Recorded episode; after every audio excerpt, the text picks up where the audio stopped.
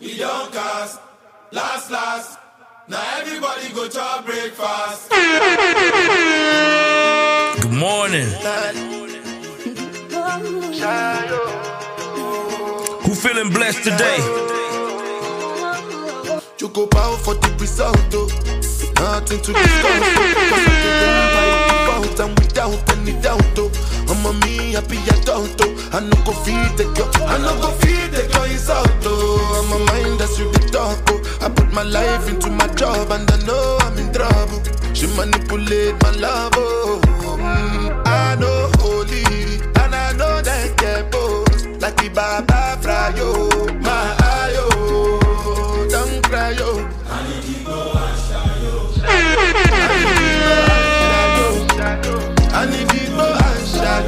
shadow. I need people and shadow. Shadow, shadow, shadow, shadow. I people and shadow. Shadow. I people and shadow. Shadow. I need people and shadow. Shadow, shadow. Who ready to level up their mind this morning? It's gonna be one of them kind of mornings, I promise you. My feelings been they swing like Django Lover. Feelings been they swing like Django Lover. Now you crash your Now so much you remake could have been all over.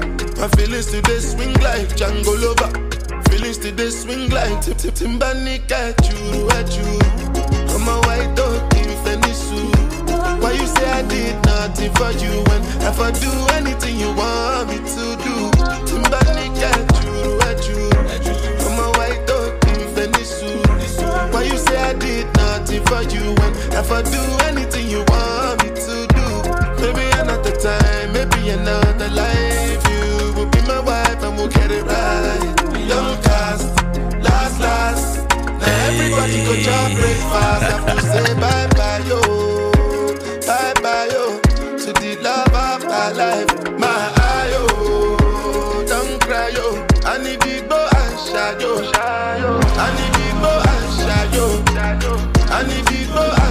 and shadow. I need big boy and shadow, shadow.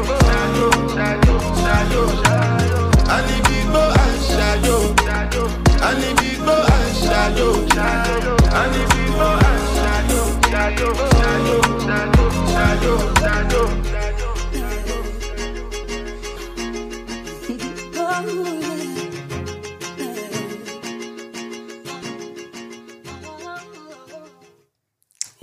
wee, man. man, how y'all doing this morning? How y'all feeling? Listen, man, we got a lot to talk about today. Fantastic. That's what I like to hear, man. You know, fantastic is the way I like to hear. You know what I'm saying? It's gonna be one of them kind of mornings. You know, we got my guy Larry West in the building. So, listen, man, we finna talk about some real high level stuff, but at the same time, stuff that everybody in the room needs to make sure that you number one grab a pencil and a pad okay? This is one of those pencil and a pad kind of shows. This is one of those have the laptop next to you with the google setup type of shows because one thing about um, wealth success growth right is that it, it, a lot of it has to do with positioning right? How you position yourself not only in the marketplace but position yourself from a strategic standpoint to make sure that you're not losing on the things that you gain okay? So you don't want to be taking unnecessary losses as a result of not positioning yourself right, not being in rooms like this, not having that laptop sitting open with the Google setup. You understand what I'm saying? Being able to be, you know, to search these things as we as we listen to these things. Uh, another thing that you want to make sure you want to make sure that you have your again make sure that you, you you have your notes and all those things and that you're thinking about what your game plan is right what your specific game plan is and how you can tie those things into the things that we're going to be talking about today and then also ask your questions this is going to be an ask your question kind of day So um, I just want to I just want to preface with saying that you're not going to hear regular information. This is very high level information. Um, you know, and that's not my opinion. That's not an opinion. That's opinion. Uh, uh that's me saying that based on the, the, the type of people that Larry uh, works with.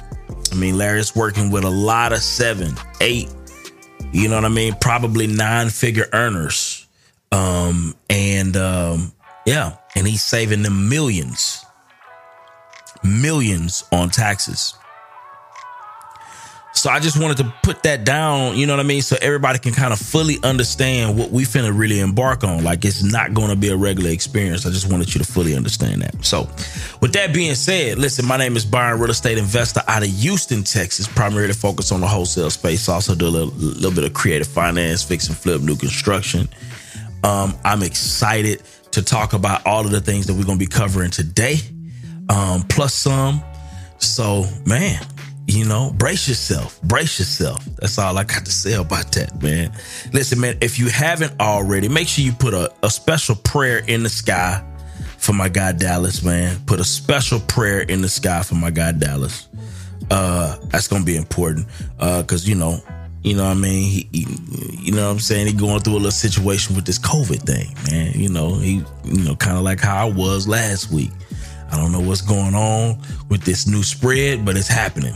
So uh, go ahead and put a special prayer. We will be live um, in Bible study tonight.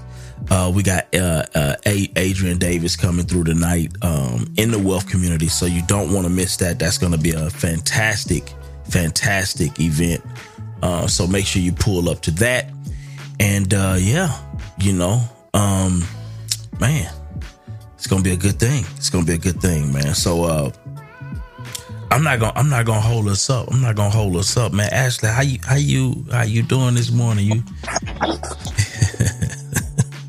I'm good. You feeling How blessed are you? I, I feel I feel blessed. I, You know, every time we say I feel blessed, I think of T.I. and Charlie, Uncle Charlie. Uncle Charlie. Have you have you heard that song yet, Byron? I, I ain't heard that one. Ugh, where have you been? You don't do your homework. I, gave you this assignment you a while ago. assignment. What you got to do I with Mito? did. What you got to do with Mito, Ashley? I got to send you the gotta link. send me I got to send it to you. Yeah, okay. I have to okay. get the link. I, I, I have to do homework for you to do your homework. That That's what you're saying. that Oh, part. okay. Okay. I do better with the link Ladies, do you see what I go through on a regular basis? On a regular. I don't know how you do it, Yeah. Ashley. Th- thank you. Thank you. Keep me lifted, Indeed. please. Keep me lifted. Kim and Rachel think it's funny. Hilarious. Uh, hi, uh, is it Amma? Amma said this is her first time here. She loves the background song. Good morning, Amma. Welcome, welcome. Hey, y'all. Good morning, good morning, good morning to you. Listen, I missed my introduction from my big brother. I know he doesn't feel good. We got to go ahead and get him, you know, healthy again because it's just not the same. You see how Byron just passes it over? He's like, Ashley, how you feeling? You know what I mean? It's a big difference. You know what I'm saying? It's a big, It's a difference.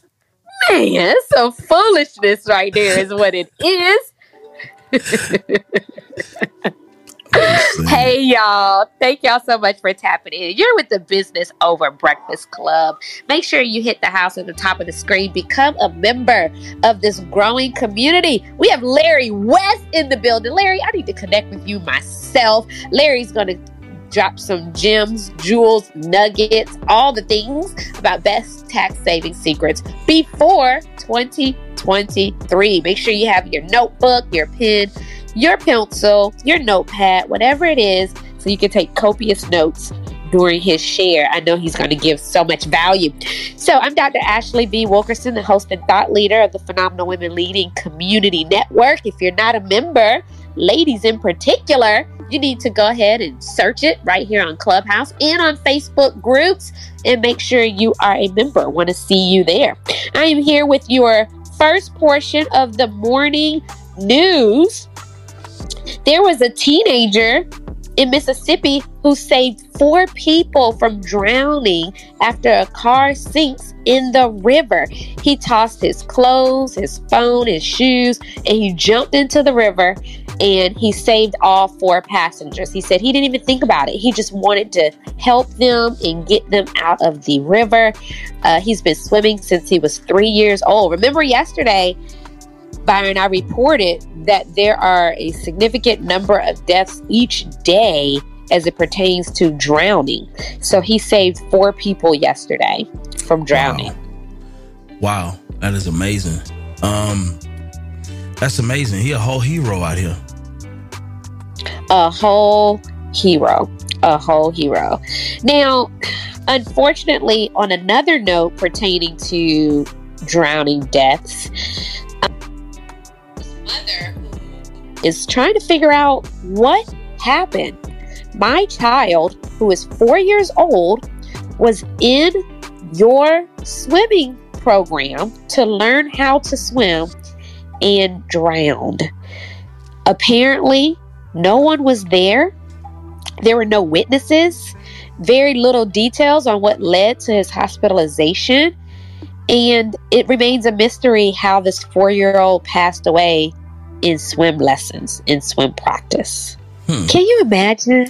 That that would suck. That would that would suck real bad. It, it just don't make a lot of sense. You know what I'm saying? It's you know, this one hit me because uh, when I saw this, when I saw this particular report, I was actually at my daughter's swim team practice. And so my girls have been on swim team for a year now. They have practice two to three days a week. Um, and so you expect, you know, you don't take your children to learn how to swim to, you know, save them from drowning only to drown. Yeah, that's that's a problem. That that right there is a problem. I ain't gonna lie. And no one has any answers. That's the problem. Yeah. No one knows. No one. No one knows. No one was present. But it's it's swim lessons. Uh, so here, Ashley, sense. you said that you were there at your kids' swim practice. So what's weird to me, and this is not shame blaming though, right? Just to be clear, as a mother, a four year old I couldn't drop my four year old to water and not be present. Like So here's the thing about that though, and I, I understand what you're saying. Here's the thing about that. Sometimes and and this was really hard for me, Amina. Sometimes when you take your children to swim practice or tennis practice or karate practice, sometimes the instructors don't permit the parents to stay like on the premises uh, or okay. or within the room because parents can be a distraction parents can get nervous children can perform differently because they see their parents there. So sometimes they don't permit you to stay right there in the practice room or, you know what I mean, in the training, whatever it is. Sometimes they yeah. don't permit you to stay during that time. They will tell you, you know, to drop off and pick up at certain times, but not stay during the entire practice.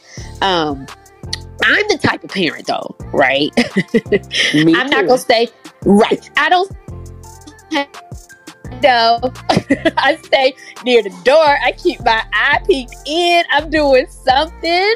I'm that type of parent, but not all parents. You know, I don't judge them. Some parents say, okay, I'm going to go sit in my car. Some parents, you know, they, they go farther away where they may not be able to actually see, but they're close, you know? So there are different ranges of that. I just, I still can't imagine dropping my child off to practice though, and then that happening, and no one has any answers. No one. Yeah, that'd be that'd be a little tough. That'd be a little tough, you know. And I bet them conversations at that house trying to figure that out, man, and navigate that situation a little rough. Yes. Yes. So the name has been released for the uh, gentleman who has now, uh, the death toll is seven people in Illinois, 4th of July parade mass shooting in Highland Park. Uh, his name is Robert Bobby Crimo. He was taken into custody on Monday without incident, and apparently he attained his gun legally. Mm. That's all the uh, information about him. You know, Ashley, I don't I don't know what it is about this one right here. But it but it but it really angers me. Um I don't know what it is. You know, I hear about mass shootings, right? And uh all, you know, you hear about it all the time, unfortunately. Uh and all of them piss me off to a certain degree because I just I, I'm still struggling to figure out a way to get it right. But for some reason, this one right here pissed me off in a special kind of way. I, it just really, it just really got under my skin a little bit, you know, especially after I Tell seen the guy. why. I seen the guy. us He just, you know, he just looked like a real weirdo, you know, and I, I just thought to myself, like, this dude really, really, you know, he really, really feel like a big man after he done what he done. You know what I'm saying? And I just, I don't know. It's just some, you know, it just make me think. You know, I wonder if they was passing out them Rodney King ass whoopings. You understand what I'm saying? Would he still have it? Would these killers have the same energy? You understand what I'm saying? Because they go to jail. You know what I'm saying? They may get a little McDonald's on their way. You understand what I'm saying? It's just, it's, I, I don't know, Ashley. I'm trying to figure this out. Help me understand. You know, we had another guy who was proposed to be armed, right? Well, they just shot him up, shot him 60 times. You know understand what I'm saying? They shot him 60 times. Easy work. Easy work. Right? He had did nothing, technically, but run from the cops. And this guy literally shot people, you know what I'm saying? 60 or 50 people, however many people it was. And um, yeah, he go to jail with no incident, man. I, I'm just confused. I'm working it out in my mind. The calculations are not adding up. You know, I'm just having a difficult time. So y'all pray for me.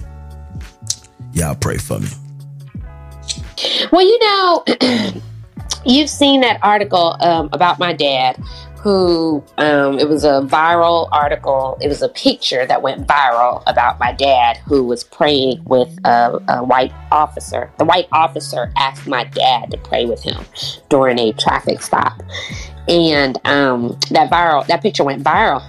And the officer and I, you know, we've kept in contact, and we had a conversation about the photo, about the exchange, and one of the um, news outlets put, you know, you know how they sensationalize titles for clickbait purposes, right? Oh yeah. And they put, you know, the stop started with fear and ended with prayer.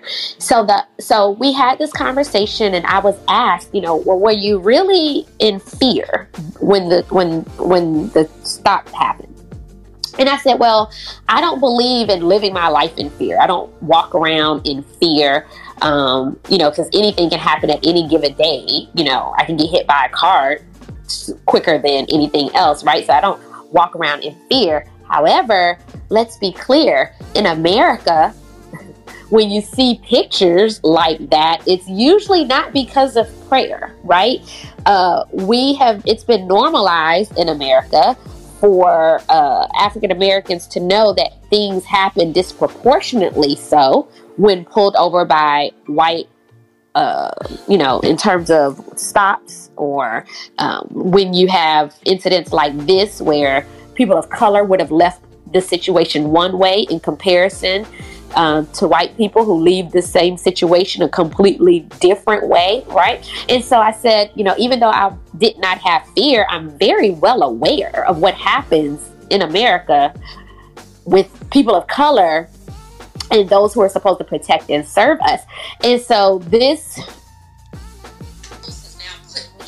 conversations with law officials about race relations and about you know the media uh, pers- the perspectives of people in the media in the public um, the interactions between the black community and white officers and so forth and so it's put it's put me in those situations more frequently than not in educating especially those who act as if they may not be aware of those challenges and those disproportionate actions that takes place you know what i mean Yeah.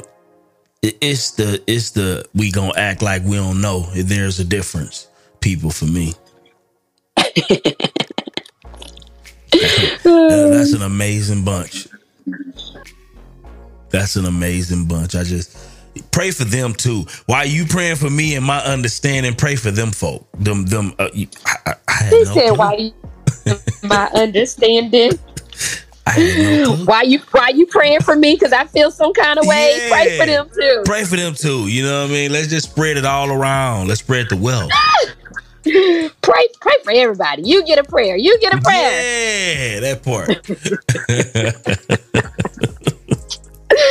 you are so funny. You Listen, it's official. Oh.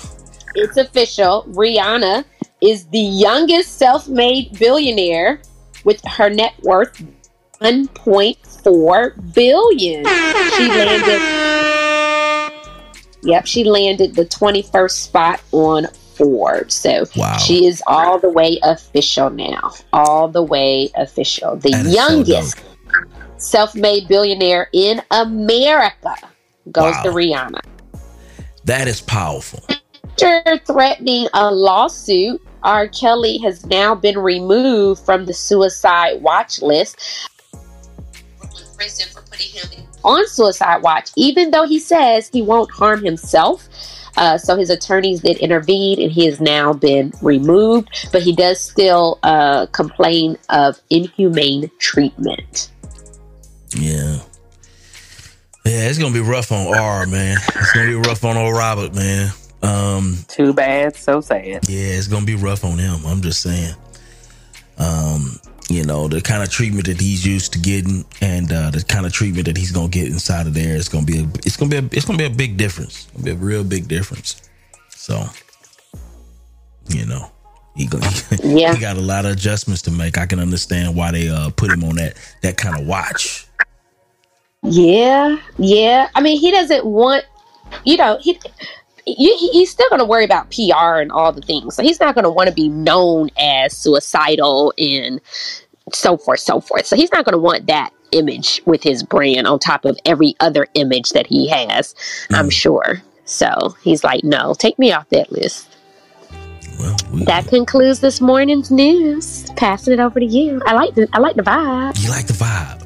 I like the vibe. You know what I'm saying? Listen, I, you hey. know, this, this, is my vibe. This is my vibe. You know, we got Larry West in the building. We got my guy Malachi in the building as well. Malachi, Malachi is a whole genius. You know, he came in tote with English degree on deck. English degree. don't start. Don't start. The people in the back don't even understand that. Don't start. Don't start. Malachi, how are you feeling with that English degree? Are you feeling good, feeling great, Malachi? I, I'm I'm feeling wonderful. It's the best degree on the planet. On the planet. I love y'all so much. Oh, man. This is the, hey this this one this one has land this is has this one has lasted the test of time. Actually, it has truly lasted the test of time. You know what I'm saying? I'm just saying. But, Everybody uh, got their name spelled correctly and everything. That part. oh man. So here's the deal. Here's the deal. One thing that you can be certain of, you guys, is death and taxes. You can definitely be certain of death and taxes. Uh, so as a result of that, if you have a better understanding of how how to better position yourself in ways to where you can escape a lot of these taxes, right? Reposition a lot of these taxes, right? And and on top of that, be able to offset some of your earned income, right? With some of these taxes. That those are the kind of things that we're going to be talking about specifically today. Okay? Um you know so we, we got to pay our taxes that's just a part of that's just a part of being living in a civilized society right? You need your taxes. I don't care what nobody say. Anybody telling you that you know they don't want to pay no taxes for anything. Let me tell you something. When the taxes go out the door, the civilization goes out the door too. The rules go out the door too. So you got to take both of them. You know, you got to take both of them. But uh, we're gonna we're gonna be we're gonna dive deep on that today. So, Larry, you mind doing a quick introduction as to who you are? Why I'm blowing you up on this stage right now? You know what I'm saying? Because people may not understand, you know. Can you help us out with a quick intro as to who Larry West is and why should everybody be bracing themselves uh, for the specific information that we're going to be covering today? Yes, yes. Morning, by the way. Thank you for the opportunity. Uh, it's also a pleasure to st- uh, share the stage with my brother Malachi. Man, it's been far too long since you and I have uh, have shared a stage. So I'm excited uh, to be up here with you because I, I, certainly value your perspective and input. Uh, but for those who I haven't had the opportunity to meet, my name is Larry D. West III. Uh, I run a tax strategy and consulting firm here in the Dallas Fort Worth area. And long story short, short story long, we help folks with taxes uh, as well as the accounting side. But the point is, we help you hold on to more of your money, send less of it off to the government because the reality is, it's not about how much you make, it's more about how much you keep. And we just want to help you keep more of it. I like keeping. I love keeping. You know, it's funny, Larry, because when um, you know, a lot of people, I, it's like I, I, you know, when I would work um, with a lot of travel nurses, right? I would talk to them about real estate all the time, right? Because they would be making like a tremendous amount of money, right? Um, and a lot of people don't even know, like them travel nurses that was doing that COVID, they was doing all these different things. I got a good friend of mine, and this is no joke. This is no joke. Um, he made he earned uh, a little a little less than half a million last year off of nursing income. A little less than that, half a million. Um, a lot of people don't know that these like that it was nurses making that kind of money. Um, and I was talking to him about real estate, right? And I was like, yo, you know, the thing about it is, listen, even if you just had a couple properties, right? Do you know how much money you could potentially save in taxes? In taxes, because a lot of people get that whole write stuff off and all that kind of stuff. They get it wrong. They, they don't understand the full concept, but I was breaking it down to him, you know, uh, the type of money that he could potentially be saving, if, even if he just had one property, two properties, maybe three um, properties, whether he was, you know, doing a whole bunch with them or not. You know, sometimes it's just having you a couple little rentals. What what would you say to that person that is earning right a significant amount of income um, from a from a W two situation, and uh, and they're looking to save on just the basics, just just basic taxes, what would you say um, a tax profile would look like for a person that had made maybe three hundred grand, three four hundred grand, um, and they have a couple rental properties? How would Larry West approach a situation like that from a tax perspective to help that person um, save save some money? Yeah, you know, good good question because that that's an issue that hits uh, quite a few quite a few Americans. And so, uh, when you're on the W two side, the conventional wisdom is basically your options are limited, right? You don't have many choices, and that's true to an extent. I, I think some of the the obvious things one can do um, are, of course, make sure we're maximizing all of the pre-tax deductions that are offered through our job, whether that's uh, max contribution to our retirement uh, accounts, uh, taking advantage of the uh, pre-tax health insurance premiums, and, and all of those fun things. But then when you get into the investing side, and this is where it gets uh, uh, fun, but also a little bit tricky. The objective here is to take your, the money you're earning and buy assets that produce income. Now, when you're a high earning W 2, the tax advantages for real estate are a bit delayed, uh, and and that depends on uh, a number of other factors. But I don't want you to have the assumption that hey, just because I, I have real estate, that means I can take massive deductions because there are limitations for higher income earners. But what you are doing uh, are two key things. One, you're earning more money, assuming your properties are cash flowing, but you're paying taxes on little to none of it when it comes to the rental real estate side. So we can't get lo- we can't let that get lost. Earn more, pay little or less in, in taxes on that new money that we're earning. Uh, and then the, the the second part of that is. Um, looking at opportunities to further leverage those properties and we may get into to this down the line but when you when you have access to capital i.e. debt looking at refis and things like that that's access to a large amount of money that is basically tax free so you we, we talk about the BRRRR strategy all the time buy, uh, rehab, uh, rent out, repeat that whole process. And I may have missed the R, so feel free to correct me if, if I miss one. But the point there is the refi uh, side of things, that's access to cash with no tax implications at all. So you're winning uh, quite a bit when you have those uh, those rental properties in your portfolio. Wow. So uh, just in basic terms, what? Hey, Byron, can, can, can I yeah, yeah, jump, jump in, jump in, jump in, Malachi. Yeah, what Larry said is is is perfect, absolutely correct. There's one other thing that they can do. All of those high high wage, high W two wage earners can do immediately, especially this year and next year. They should invest in in properties and do short term rental, manage it themselves the first year, because that way they can take all of those losses uh, from the depreciation, the bonus depreciation that they get, and immediately offset it against their W two income. So what does so that they look can like? essentially What does Go that ahead. look like? What does that look like in in um in real numbers? What what would something kind of look like? Give give me a, a case study kind of style example. Okay, so say for example, you buy a house that costs hundred thousand dollars. Uh, Twenty-five to thirty percent of that hundred thousand dollars, you should be able to do a cost seg study and take that that money for depreciation and offset that money thirty thousand dollars against your W two income per property. Wow. Okay. So so listen, listen everybody. Shit. That that was major. So so listen to me. Listen to me real real quick.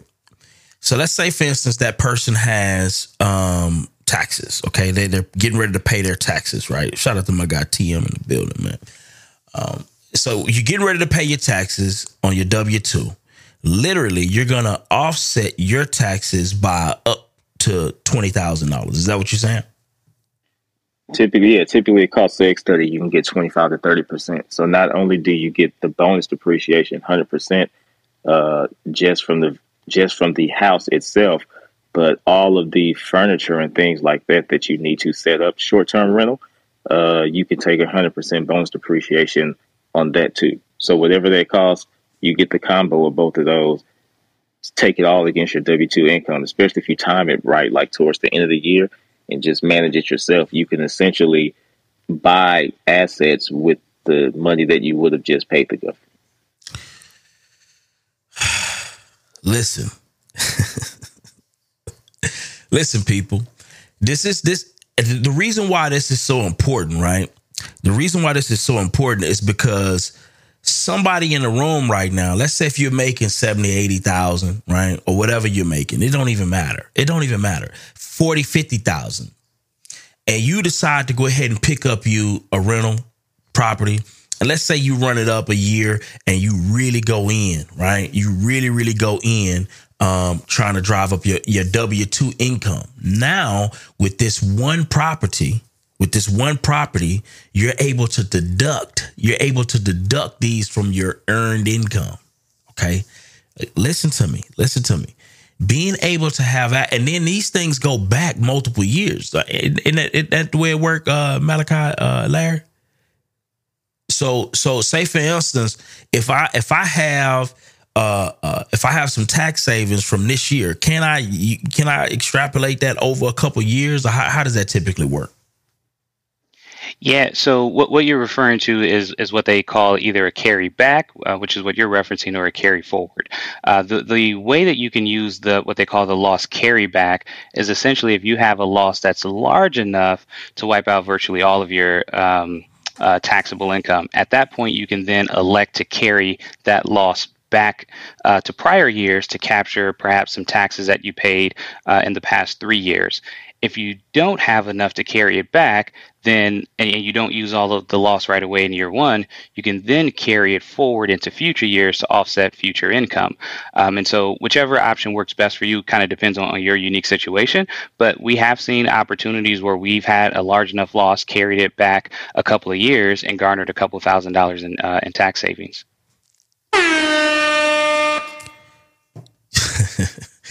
listen listen. I just i just want everybody to make sure that you're paying close attention to the things that are being said right now. So tell me this um in your opinion um, and you probably have a couple other things other than real estate that allows people to be able to do these things. I haven't heard of anything other than real estate because that's my space right? Is there any other um leverage tool that either works as good as real estate in that in that sense or that you've seen people be able to take some of the same type of tax advantages from anybody You know, I, I think real estate. Uh, what was that? I said no. Real estate's the ultimate tax savings strategy. Wouldn't you agree? Yeah, yeah, uh, that's what, what I was going to say. I, I, think real estate presents the best use case uh, for ultimate tax savings and tax strategies. There are others out there, but they're kind of short. You kind of shoot the shot right away. Uh, they don't have the longevity. Real estate withstands the test of time immediate tax savings in year one. Malachi just outlined the cost seg. Uh, tax savings in years two, three, and four when we talk about the rehab and refi side of things. And then when you exit the property, opportunity zones, Delaware statutory trust, all kind of ways to defer the tax uh, uh, tax on the gain itself. And so real estate really does become an ultimate power play for long term tax savings. It's the reason why most of the wealthy folks in this country own real estate. It's the reason why most folks in Congress uh, have their hands in real estate. Uh, so that that should tell us something. So actually, I, I think there's one one other thing that's arguably better. Is just the the use of debt in general, since debt is not taxed. So if you can borrow, if you can leverage in general to kickstart your business and, and get money from that, it's not technically income because you didn't work to earn it, but it's still money in your pocket, the same as anything else. So money you can pull down from debt probably might be arguably the best. And a lot of times people are pulling that same money from the property, right? So so you'll pull that debt out of that property. Is that correct? Yeah, that's correct. But I I, I was just mentioning that because you know you you can leverage credit card use and things like that. You know, it's just all stuff that you you can pull money from. You don't have to pay income on it, pay tax on it. Wow, wow, this is amazing. So I, I want to pivot. I want to pivot the conversation, right? And I want to talk about these deductions. I want to talk about specific deductions, right? So if you have a business, right, um, I want to talk about these four things that somebody would need to do. Um, specifically, uh, I want to talk about the Augusta rule. I want to talk about how to hire family, bonus depreciation. I want to talk about uh, uh, accountable plans, right? Retirement planning, all these different kind of things. I want, I want to, I want to dive deep on those things. But when we so so so real quick, Larry, when we're talking about deductions, deductions specifically, right?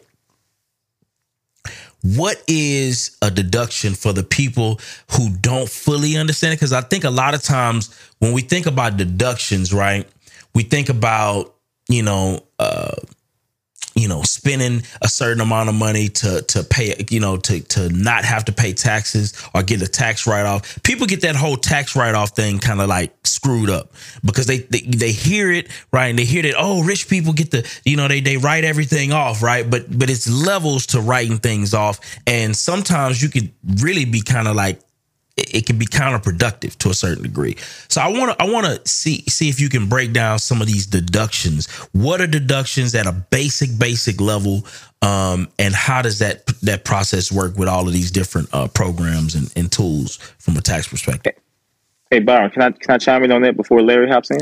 Yeah, real yeah, quick. Yeah, jump in. Yeah. So before you even worry about deductions or anything, the act the number one important thing you need to do is find someone like Larry and get a specific consultation because everything, every deduction that, that you can take advantage of is all specific and related to you. And you really need a tax plan that goes over your entire situation. You need to find someone like Larry or find Larry to do that for you. That before you worry about taking anything, that's the number one thing you should be focused on.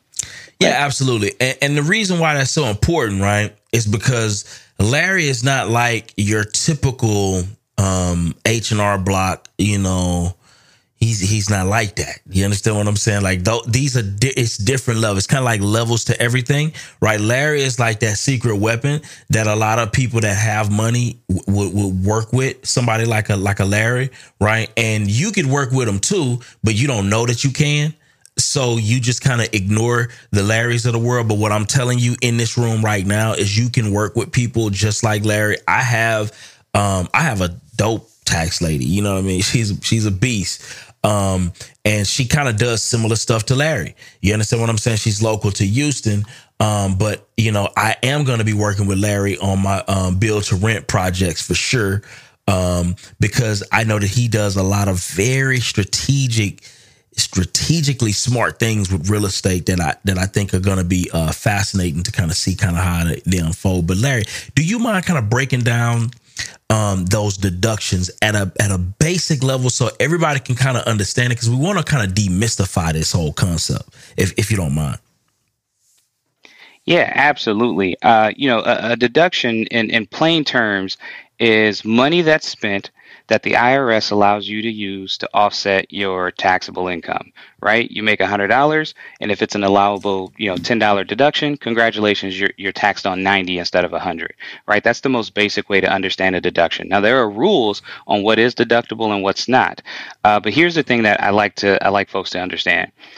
Spending money, especially business owners, right? Spending money just for the sake of getting a tax deduction is perhaps the most inefficient thing that you can do because it never comes back to you dollar for dollar. So the deductions we're going to talk about are strategic deductions that are either money you're already spending uh, that now have a that now has a uh, applicable business purpose, or it's a true ROI for your business, meaning it's going to make you more money down the line. Um, because quite often, as you led with Byron, folks are like, hey, this has business purpose. This has business purpose. I'm going to buy this and buy this and buy this. And then all of a sudden, you're left with an unprofitable business and you can't figure out why banks don't want to lend to you or why uh, other folks aren't taking the business serious, right? So, deductions are they should be looked at strategically not just for the sake of it uh, you mentioned a couple that are really good i like that augusta rule uh, it's one that's underutilized but perhaps quite a few people can take advantage of it. Uh, it's simply a provision that allows you to rent a home that you own to anyone or anything, perhaps a business, as long as the total rental days are 14 or less. Uh, you, as an individual, don't have to recognize that income as taxable income, and the business takes it as a legitimate deduction.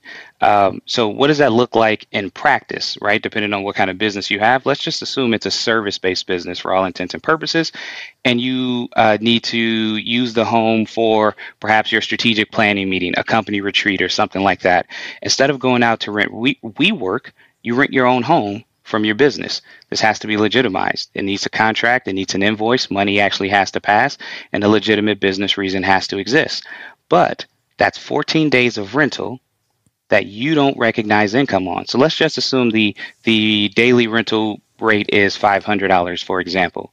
Uh, quick math on 500 times uh, 14, let me just get my calculator, that's $7,000 of a deduction, right? That's 7000 you would have paid to WeWork, but instead of paying it to WeWork, you're paying it to yourself.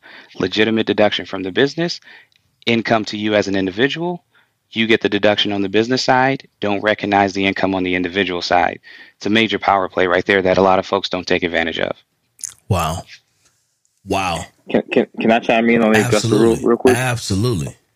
It is a it is a great benefit that the IRS watches quite heavily. So when you take it, there's one thing that you really really need to obviously you need the obvious the documentation and things like that. Have your comps, but they're they're very serious about you taking a deduction for a like kind property. So if the comps in your area are you know five hundred dollars a room uh, for a rental rate per day, you need to make sure that your unit, whatever space you have, is comparable to whatever that that comparable is that you're renting for five hundred dollars a day.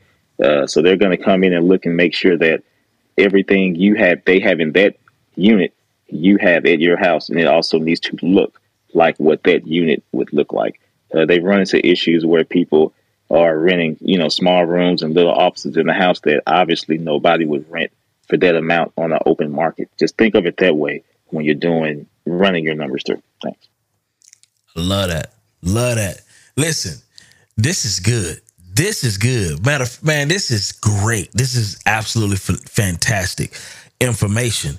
So, now let, let's move on. So so now we have we have the Augusta rule, right? Anybody have any questions on stage about the Augusta rule? Let's let's get these questions out. Um, I, I, I want to hear your questions on anything on a deductions. Did anything go over your head? I want to make sure that we are fully understanding this thing the way that it needs to be understood. Any questions before we move on? Okay, everybody understood. Well, I, will point out. I'll point out something else because um, I, would imagine there's probably a question or two that someone's afraid to ask. Um, well, if my business is already my main uh, home address, can I use this Augusta rule? A short answer to that is no. You don't want to double dip, right? If you're already using your home as your main place of business, and perhaps are already using that uh, home office deduction or something of the like, you don't want to double dip with the uh, Augusta rule because that could lead to some issues. But that's a common one that comes up. So break that down. You so, also don't you also don't want to do it if you um if you're using if you're doing short term rental at your house. Mm. Okay. Okay. Gotcha. All right. Man, this is good stuff. All right, so so basically, if you're using if you're using that business already, you can't double dip. Is that basically what we what we understand? Because I mean, why would you do that anyways if you are already using it as a business expense? I'm confused. Why would you even? Yeah, to get well, more yeah. money. Folks gotcha. will try it. Folks will try it. They're like, "Hey, I get the home office deduction. That's a couple thousand, and I get Augusta a couple thousand more." Uh, no, it doesn't work that way. No double dipping. gotcha. So listen, any everybody in the room, you have the Augusta rule. You have the Augusta rule to be able to get a deduction on your um, on renting from yourself. You literally can rent from yourself and get a deduction on your taxes as a result if you have a business. So does this work for any type of business? Is that is that pretty much any type of business? I have a question when you're done, Byron. Yeah, let's run that let's run that question. Um, but does this work for any type of business? Yes, as long as it's a it's a legitimate business, then uh, it could work. But what I'll say, uh, instead of giving an official, you know, broad yes across the board, that's definitely one of those things folks want to take up with their tax advisor to make sure it does work indeed for their type of business, because there may be other uh, items that uh, we're just not aware of, and so it's not a blanket yes for everyone, but um, it's possible. Nice, I love can, it. Can you can you please can you please define what a legitimate business is? Yeah, uh, so let's start here. Not a hobby, right? it's, it's a business that you're engaging in for profit, something that you are intentionally dedicating your time to. You are actively uh, participating in it for, with the intent of making money. Um, if it's a, um, a hobby and something that you're just doing for fun with no intention of ever legitimizing it, then that's not a uh, not a legitimate business. But even that could be subjective too, right? Wow. I love it. I love it. Yeah, go ahead with that question. All right, this is Keisha. Good morning, everybody. Um, it might be a two part question, but I guess it will depend on the answer to the first one. Um, so many of us have our own businesses. Um, some of us own, and some of us, like me, rent. So, would that be applicable for a place that you rent as your primary residence? The deduction? So, uh, Malachi, I'll, I'll uh, look for your expertise on this a bit too, also. But the way the code reads to me is it has to be a place that you own uh, as your primary residence that you're not using, as you mentioned, for a rental or any other ki- kind of business. Um, but does the code suggest anything different in terms of rent? What do you think? I've, I've actually never gotten that question before, so I'm not sure. Uh, hmm, I'll get back with you later. Yeah. Okay. All right, Malachi. Thank you. Yeah, I like that question. That was a good question. I like that question. Any other questions on these deductions? Because we we we finna move. We moving quickly. So I just want to make sure everybody is uh, you know on the same page with this real quick. Um, I asked my second question anyway. For those that do own, but you have a virtual office, because you know we've always been taught not to have your home address and your business address the same. Do the addresses have to match for you to take that deduction on a home that you own? So with, with, this rule in particular, uh, there are two sides that, you, that you're going to be on. Let's start with you as the um, homeowner receiving the the income. Uh, yes, that has to be your primary place of residence, and so your home address uh, should be what matches your uh, um, your tax return, unless you use a different mailing address. Now, the other side um, for the business side, if your business uses a virtual PO box, for example, or virtual office space, um, can you then rent your own home? Uh, that's a little bit of a it depends, and one of those things you want to talk to your tax advisor about. From my perspective, a virtual PO box does not constitute your main place of business. It's where you receive your mail. And so I think if challenged, it would be hard, you'd be hard pressed to defend um, not having your home as your main place of business. Got it. Thank you. Love it. Yeah, I just look. You have to own the home. Okay. Thank you, Malachi. So, in order to be able to take advantage of the Augusta rule, you need to own the home. So, all of the home owners, right? You need to make sure that you're taking advantage of this Augusta rule, right? Um, you got to be taking advantage of things like that because that literally can save you thousands of dollars on your taxes, right? That you just you literally just taking it to a you tell me this will h&r block ever tell you about the augusta rule will they ever tell you about something like this? Uh malachi uh larry do, do they do they discuss things like this? No they don't. And, and that's why i say the number one thing you need to do is get with someone like larry to go over your entire situation first. Because larry's gonna you're gonna come in and larry's gonna say hey do you rent or do you own? And then based on that, he'll go with this strategy and other avenues like that.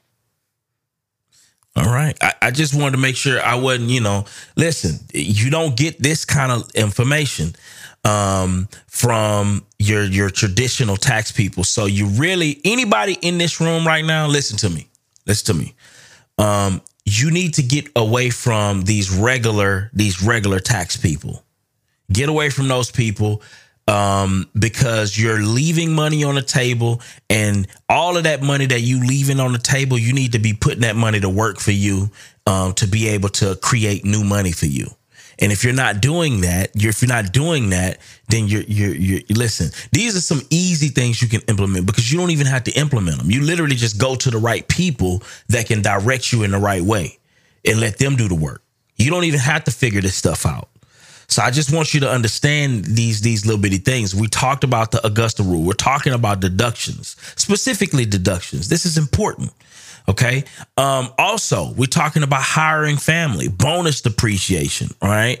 Um, can we get a little bit of understanding of what is bonus depreciation? We hear this word tossed around all the time in some of the biggest, you know, money rooms right? But I want to really see if we could break this thing down for for for regular folk like myself to be able to understand, you know, like these big old terms like this and how it can help me.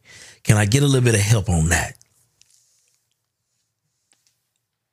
Yeah, yeah, I'll, I'll lead off with that one, and I'm actually going to steal some of Malachi's words here. Uh, depreciation is almost like a gift from the IRS, right? Um, and and essentially, what it is is you you have an asset, a business asset that you purchase, and instead of taking the full deduction for that asset right away in year one, there are certain rules where you have to spread over the cost of that uh, particular purchase out over a set amount of years. When you think about real estate that's 27 and a half years. You pay $100,000 for a property, you get to spread that $100,000 cost out over 27 and a half years and take that deduction each year. Uh, the same as if you bought a, um, uh, let's just call it a uh, a desk for your for your office as an example. Instead of deducting five thousand year one, you spread that out over perhaps five or seven years. Um, now, bonus depreciation basically says, hey, if the um, class that this particular asset fits in um, hits a five year, seven year, 12, uh, 15 year uh, class, then you don't have to spread it out over the useful life. You can take the full deduction right away in year one. And that right there is a game changer. And we'll talk about uh, its, its expir- expiration here in a moment. But imagine that where you have a, a vehicle perhaps that has business use. It's an $80,000 vehicle, right? It's 100% business use. And instead of taking a deduction over five years, you can take the whole $80,000 in year one. That's essentially what bonus depreciation does for you. Uh, and again, there are rules. Absolutely, absolutely. And there are rules and how you do this and how you do it appropriately and how you document it. But that's a, a, a major power play for tax saving opportunities. Real money not flowing out of the door, but staying in your bank account, and you get the tax deduction for it as well. Wow. Wow. It's, it's also it's also a game changer for your financing opportunities. So right now with the 100% bonus depreciation, no one should be expensing anything that they can technically depreciate. When you go into a bank to get a loan or obtain financing, they look at your debt to income ratio and expenses count against you, but depreciation they add that money back to your income total. So if you have if you have anything that you could say you depreciated versus expense, when you go into a bank for financing, it's going to look like income to them. So it's going to help you out a lot. Man, wow. Okay, so so okay, I, I want to break this down because I want everybody to fully understand what we just what what just happened. I hit the horn for a specific reason. Okay, the horn does not go off unless something something great has happened as a result. Period. Okay, so so here's the deal. Here's the deal. So you mean to tell me, you mean to tell me that I'm going to deduct, I'm going to go and purchase a vehicle okay, for the business for business purposes or property for business purposes. And I am going to depreciate, I'm going to depreciate um all of that off my taxes, right? But it's not going to look like a, business expense. Or like how, how, how does that? I'm, I'm trying to get a better understanding of this, Malachi. Help me understand this piece. So it looks like an expense. It's an expense the bottom line number, you're still going to walk away with the same amount of money, bottom line. But when you go into a bank, the bank is to, you're going to show the bank your tax return, your business tax return. And so let's just say, for example, your business makes a hundred dollars, right? Uh, you spent twenty dollars on a car and you spent thirty dollars on furniture, you know, for your Airbnb business or whatever. So that means you spent fifty dollars. Well, you really only spent thirty, right? because uh, the 20 that you spent, you might have taken a loan for that car and spent nothing, but you get to act like you spent 20, you know, for the whole thing. So let's just say you made 100. Now it looks like you only made 50 for the year. Typically, a bank would say, okay, you only made $50. So we're going to lend to you based on you having $50 of income. But if you put that those those items in the depreciation line item, instead of the expense line item, then the bank is going to say, okay, we're going to add that 50 back and we're going to lend to you as if you made $100 versus you making $50 just based on you having it in the depreciation line item instead of the expense line item. So anything that you can depreciate, you should try to depreciate. So just put it in the right category. You know, I like to just put a cherry on top and point out uh, the reason Malachi emphasizes so much in terms of working with professionals who understand this world is because one, they can advise on strategically does it make sense to expense this asset or capitalize it and put it on the balance sheet because there's a difference depending on the goals you're trying to achieve instead of thinking everything is, is simply just a, a p&l write-off. So small technicalities like that can change the entire trajectory of your strategy and plan. Anybody misunderstood that or or needs some further clarification on that? Because that was that was so powerful. I just want you to understand that listen, if you're not listening in on rooms like this, you're missing out. You you you you you behind the curve, right? And you will never be able to catch up. You will never be able to catch up when people are being able to utilize strategies like this. You, understand what I'm saying? And you're sitting up here just trying to figure it out and and and, and make ends meet. You you will never you will never play catch up. You understand what I'm saying? And this is the reason why people get angry when they hear about somebody like, you know, the Jeff Bezoses of the world and all of these people not paying taxes, right? As a result of a lot of these, because they exercising a lot of these strategies and you're not even you're not even you, you don't even know this stuff is going on. We just gave you two strategies, two deduction strategies right now that are literally game changing and life changing for you. Literally. To to to quote the late Nino Brown, don't get mad, Tito. It's the law. Find somebody like Larry, have him go through your specific situation and see what laws are applicable to you. And you can have all the same savings that all these billionaires have. The code is written the same for everybody. You just got to be aware of it and be able to apply the code and the law to whatever specific situation you have. A fact. It's an absolute fact. But listen, man, we're at the top of the hour, man. and we still got a whole lot to cover, man. We still we still haven't went through all of the, the deductions. We haven't went to tax credits. Okay. This is another amazing piece that we're gonna be covering. Okay. Um, we also haven't talked about like you know tax advisors, how to find somebody like a Larry in your area. Okay. Um, or to even find a Larry like like just just working with him any any just, just in general. Um, but we're gonna be talking about all of those specific things because a lot of times we have been locked out of getting access to people that can make you know um, that can do high level things like this okay? So now you have access okay? You have been um, uh, awarded this opportunity. Don't drop the ball don't drop the ball. That's all i'm saying. Don't drop the ball. But uh listen man. We're at the top of the hour. You're listening to one of the greatest shows on clubhouse in my opinion. In my opinion. Um on Clubhouse. And um, Ashley, how you how, you you feeling all right right now? Hey y'all, I'm feeling pretty good. How are you? Did you get your pen and your paper uh, situated right now? What your notes looking like right now? That's what I'm trying to understand. Listen, all I'm saying is Larry and Malaki with his English degree, hey. they both I love that. Drop bombs. I love you. Huh? Drop bombs. They both drop bombs. And listen, uh, the replays are your friends, you all. So I know some of you all are just now tapping in.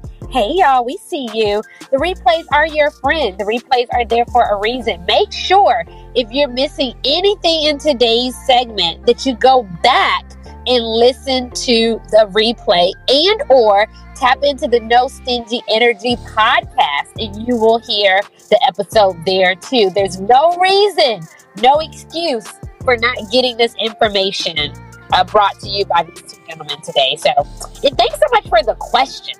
The questions have been good too, Byron. Yes, indeed. Yes, indeed. Because this is one of those ones where you really got to dive deep, Ashley. You got to get an understanding today. Because I don't want, because here's the deal, right? What I get sick of is that we are understanding this thing wrong. Because I hear these things. Oh, they just gonna write it off. They just gonna write it off. It don't work like that, man. It don't, you know, it don't work like that all the way. You know. And then I hear um just you know, we we we playing the game backwards, man. We playing the game backwards, and it is it is a, is a forward and correct way to play the game. And I just want us to be doing that. That's it. You understand what I'm saying? Myself included. You know what I mean? Because I'm learning today, and I want everybody else to kind of be privy to this high level information. Because I know that these are the kind of conversations that are happening with the folk who are moving, you know, um, in big ways and, and it ain't no reason why we shouldn't be moving similarly. So that's that's what it is. absolutely. And you don't know what you don't know, and Facts. that's why conversations like these are so important because if you're not in the rooms every day where conversations like these are taking place, then you want to tap into this room and then you want to take action on what you hear in here. And then also contact your professionals. I know anytime I hear information, I am quick to call my personal people I have a financial planner. I have my godfather who, who retired from Merrill Lynch. I have my personal tax professional. Have your team that you can contact. You heard Byron say he has someone local in Houston as well. He's also going to utilize Larry's services. Listen, you all, these rooms take place for a reason. Go back to your personal professionals if you have them. If you don't, uh, research and identify who can be on your personal team. And then make sure you're reaching out to service providers like Larry and, and experts like Malaki so that you can get the support that you need to make the best decisions that are going to propel you for success. It's all about the next level, Bob. It's all about the next level. Whatever that looks like for you, it's all about the next level. Absolutely. So I have part two of the BOB news this morning. Hey y'all, I'm Dr. Ashley V. Wilkerson here with Business Over Breakfast Club. If you haven't already, hit the house at the top of the screen. Make sure you are a member. Now the shares have been a little slow today. It's okay. It's okay. I know you were busy taking notes during the session. That's cool. Well, we're in a break time right now. We're in an intermission. So let's go ahead and get those shares up. Hit that arrow at the bottom of your screen and share on Clubhouse. And while you're at it, go ahead and invite some people into the space. All right. Do me a favor and put a number one in the chat if you've learned at least one thing if you learned at least one thing into in the room today, put a number one in the chat. I also want to shout out Valerie Robinson who shared this room on Twitter. We see you along with Sean Jackson Hughes who shared this room on Twitter. Thank you so much. Asia Kitty shared this room on Facebook. Thank you for doing that. Thank you for helping us on other platforms as well. We appreciate you doing so. Now, in the news, uh, we have an elected official, Rhode Island Senator Tiara Mack. Uh, she did a risky video on TikTok twerking backwards. Oh my God! In a bikini, encouraging people to vote. Hold on. So wait a minute. You said the senator did a a backwards twerk situation. What's going on with this? Here? Your response, though, Bart. I can't with you. I can't. I'm, try- I'm, I'm just, just trying to get a visual. I'm trying to get. I mean, I'm sorry, not a visual. A better understanding. I'm trying to get a better understanding. So the so the senator, the senator decided what was going to go on. Rhode Island Senator Tiara Mack. She was in a video on her head, upside down, legs in the air. On backward. the head, upside down, head. Okay, backward. Okay. On the handstand. With the bikini on. The biki- okay. On the handstand. Mm. Twerking in a video on TikTok. She got kids. Encouraging people to vote. I am not sure if she has children or not. I'm, I'm not sure. I can definitely uh, research that. But she is uh, the first openly LGBTQ black person elected mm. to the Rhode Island Senate. And this video was created and developed to encourage people to vote.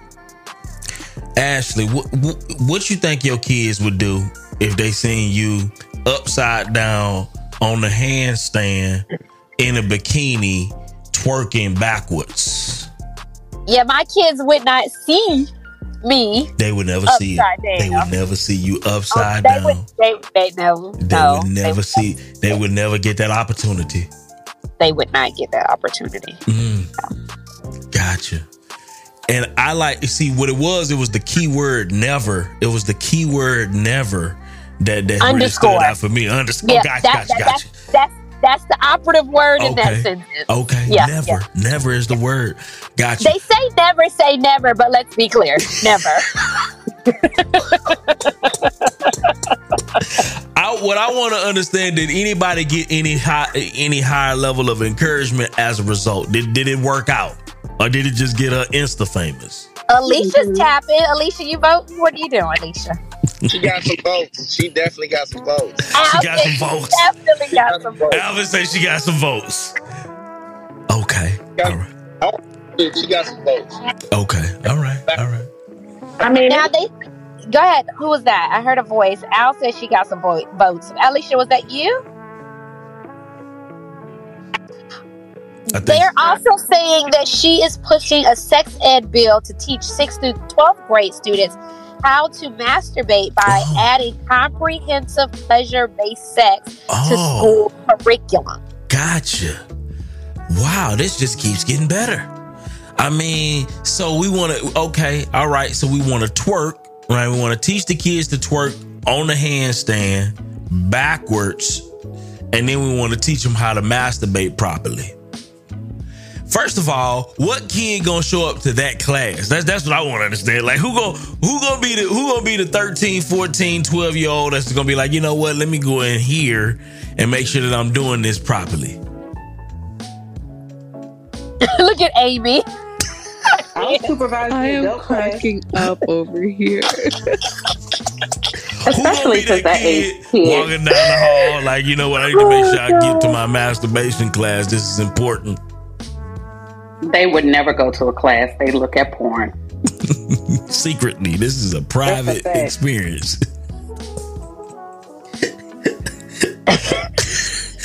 oh my god. Oh. matter of fact, anybody on the stage right now understand what's going on? Like, like, what, what's your thoughts? I got to get some other thoughts. I don't want to monopolize He's working this. for votes, and I'm here for it. You here? Okay, got you. Got you. So you, so you, you here for the for the for the for the backwards twerk situation, uh, Alicia?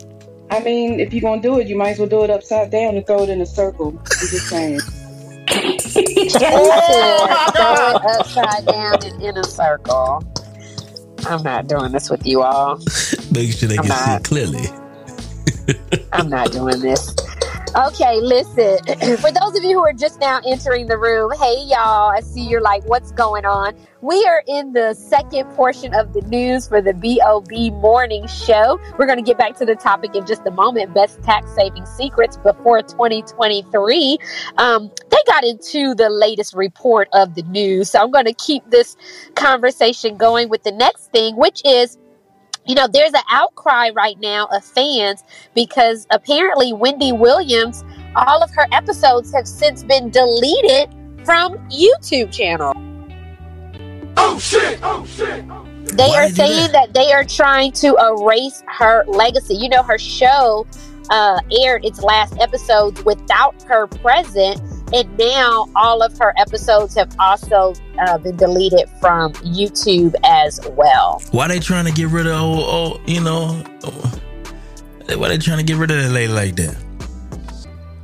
I don't know, especially since um, especially the YouTube like because you know YouTube it documents everything, right? It has all like old episodes of yeah. all of things. I don't understand why. Re- yeah, I don't understand why remove it completely from YouTube as well. Um, but that recently happened, so. Hmm. Did she do something like she pissed somebody off? I mean, I'm trying to understand what's going on. Like, well, you know, there's been an ongoing battle of her accusing people of misusing her health status to, um, you know, try to argue that she isn't in her right mind, that she's not able to make good decisions, that they were trying to take over her accounts and have access to all of her money. And, you know, all of these things have been going on for months now. Hmm.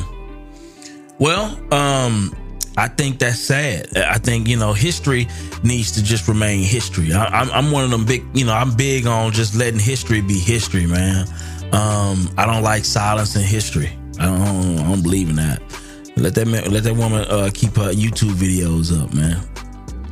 Yeah, they completely deleted it. Now, a couple of months ago, I reported to you all about protesters gluing themselves to a um, uh, counter in Starbucks. Well, now protesters have glued themselves in an art gallery in Britain. This is an attempt to just stop oil. It's a disruptive protest by environmentalist group. Uh, and so they glued themselves to a famous landscape painting, the Hay Wain, in mm. Britain. It's official. People crazy as hell. Uh, I'm, I'm going with that. I'm going with that. I'm going. People crazy as hell, Ashley. I'm telling you, man. People, man, listen. So they glue themselves. I wonder, did they glue themselves? I, I, you know, I'm not. Why am I trying to? Why am I trying to dissect how somebody's gluing themselves to the counter? I oh, don't man. know. I, I don't know do why that. you would glue yourself to the counter. I, you know what? But you know what? what I do love is that people are speaking to their convictions. You know, it's pretty powerful thing to stand up for what you believe in so much so. You know what I mean? Like Yeah, yeah, yeah. yeah. Like they believe so deeply in it that they're standing up in that yeah. way. Mm. I guess I guess if you don't stand for, for something, you are gonna fall for anything. Fall. That the way? That's the quote. That's okay. the quote. Listen, the last thing I'll share is federal judge overturns Trump administration's 2019 move to gut the landmark Endangered Species Act, restoring protections for hundreds of species. This move is a win for environmental and uh, cons- conservation groups and climate advocates. Uh, so that has now been overturned. Hmm. Well, you know, I just don't want to mess with that uh that, that that bonus depreciation situation. Anybody messing with that anytime soon, uh Larry? Yeah, yeah. Well, you know, it's uh, it's scheduled to uh, start to become a little less powerful. Right, this year is the last year it will be hundred percent. Next year, it's going to revert down to eighty percent, sixty the year after that, all the way until we get to twenty percent in twenty twenty six. And so, um, it's still powerful. It's still there, but it'll be a little less powerful in future years. Well, that sucks. That sucks, man. Um, you know. Hey, hey, hey, Byron. Uh huh uh, also just just noting that there are some people I know that, as far as depreciation goes, have never taken their depreciation on their rental property. So if you have rental properties and you have never taken depreciation, you need to get with the great accountant and go back and get all the depreciation that you missed because the government is going to act like you took it anyway. Mm. Wow. So you could go back and get that if you ain't got it. If you haven't gotten it, if you've never taken it, you need to go back and do an adjustment to take all of it that you missed. It's so what that conversation look like? What, what that conversation look like with your CPA? How you bring that up? Like what you say? Could you go back? Hey man, I never. Hey hey, I never. I never took depreciation, or I've owned this house for ten years, and I only took depreciation two of these years. Go do a form 8082 adjustment to get all of my back depreciation. Ooh, like that. 80 82 form. Yes, an 80 82 adjustment to get all the depreciation. They they have to basically do it for you, but they should know all the specifics for that. Is that the twenty seven and a half percent depreciation or are you talking about a different type of depreciation? That's for the the 27 and a half or okay. 39 year depreciation on commercial, commercial. property. Okay. Yeah. Gotcha. Basically, gotcha. if you own real estate, the government's going to make you take depreciation every year. So when you sell your property, even if you never took the depreciation, they have depreciation recapture and they're going to make it seem like you took it anyway and tax you back on it. So you might as well go take it. And that's how um, you can not pay taxes on the cash flow that you make, correct? Correct. Yeah, I don't think a lot of people understand that. It's a beautiful hey, thing. Hey, it's Pastor Jeff. I got a question. Jump in. So, for our 100% disabled veterans who also have businesses, who are also investors, what additional tax breaks might they receive? This is Pastor Jeff looking out for 100% disabled vets. Uh, you know that's a that's a good question. I, I don't know for specifically for disabled vets offhand. Uh, besides, I, I, know a portion of uh, perhaps some of the uh, benefits that they receive are tax free. Uh, but in terms of specific tax credits, I'm not aware of any that are specific for disabled vets. But that's also a, a very good reason to connect with uh, tax professionals, CPAs, EAs that may specialize in that area because they know they'd be able to run that down top to bottom. So it sounds like the key is getting access to the tax professionals who are experts uh, in your spe- in your specific need case. Is that what I'm kind of understanding? Amen. Yeah, without question, absolutely. So it's it's it's, it's a tax professional specifically that can probably help uh, Pastor Jeff or any disabled veteran specifically with their specific things. Is that is that what I'm understanding? Yep, Yep, without question. And we talk about it all the time, right? Niches, uh, and and there are those of us in this space that niche down specifically in areas, and there are some CPAs and EAs who niche down specifically with uh, with veterans, disabled veterans, uh, or perhaps even minority-owned businesses that can provide very key insight on what they're eligible for and guide them through that process. So, okay, all right. So, so I want to make sure everybody kind of understand that. Listen, and you're not going to find these kind of people and we're going to go over where do you find these types of people um, a little bit later. Um, but i really just kind of want people to understand that listen you're not going to find these people at your h&r block. You're not going to find these people um, at, in these like basic little tax offices that you see um, riding down the street. Is that correct uh, larry? Yep, yep, that's correct. Uh, you really want to tap your network or even just do research and find folks that know your space. Um, having a generalist may be okay initially, but as you grow into whatever area that is, you want an advisor or advisors that know your thing, folks that know real estate, folks that know uh, crypto, folks that know your particular service based business, because they can give you the insight that other folks are just going to miss. Absolutely. It costs more, but it'll save you more. I got to think about that too. Mm-hmm. And does people, it really cost more though? Does it really cost more? A lot of people yes, yes. Yes. Yeah, it does but, cost more because that's their full time job. People like H and R Block only work for like two, three months. It costs more, Byron. Believe me. It costs, it costs more, more, but they save you way more because they know more. But they they save you more. Hmm. Yeah, that's I mean, I you think I, about it. You you don't you don't want the you don't want the the the knee surgeon performing your heart surgery the same way you don't want the heart surgeon performing your knee surgery. And so the specialist is someone that's going to be very precise about what you got. Uh, and so there may be a bit of a premium you pay, but imagine what it's going to cost to have somebody undo it and do it the right way. Absolutely. And that's what I meant overall. When I'm talking about the net positive, the net positive is is it really more? You know what I'm saying? Like, no, no, it's not. No, it's not. But, no. but I got I got one small disagreement. I think you need that specialist from day one because you want to be set up properly from day one. Because the way you initially set up is going to cost you a lot more money to go back and change and set up another way. So I would get the specialist day one. Absolutely, absolutely.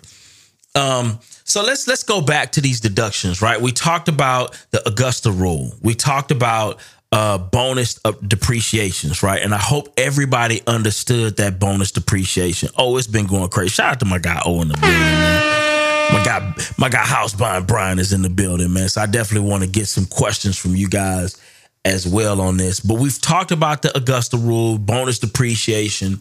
Um, there's other deductions that I, I want to tap in on so people can kind of understand how these things work. In real life, I hear a lot of people talking about these things, but they don't break these things down. And I think because people they don't break these things down in a simple way, in a practical way, a lot of people don't use or take advantage of these opportunities because they think that it may be too complicated, or they think that you know what, nah, it ain't even worth trying because I don't want to mess around and get myself in trouble, get myself caught up. Let me leave that shit alone for right now, and I'll worry about that later.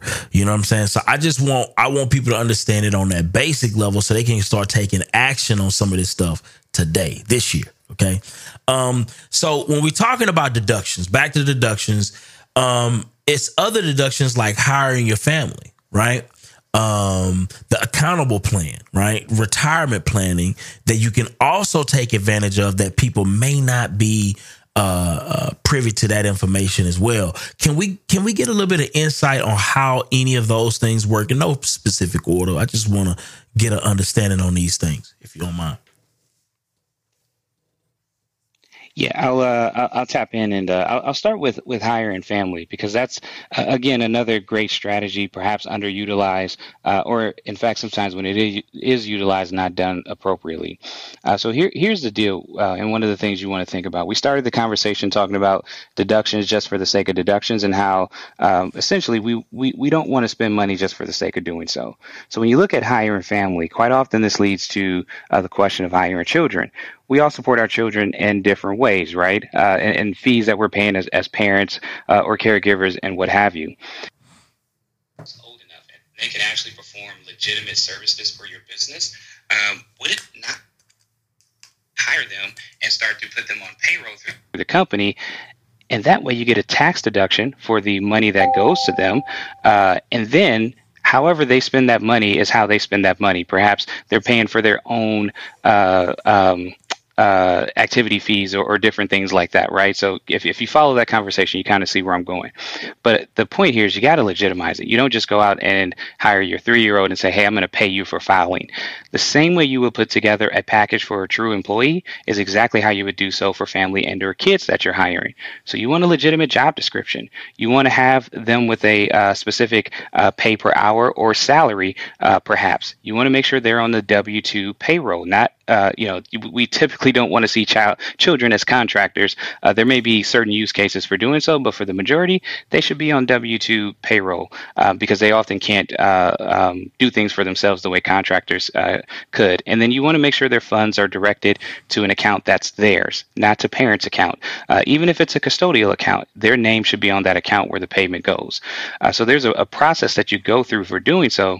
But the point is, you could pay your kiddo up to twelve twelve thousand nine fifty before they have to pay a dime in federal income tax.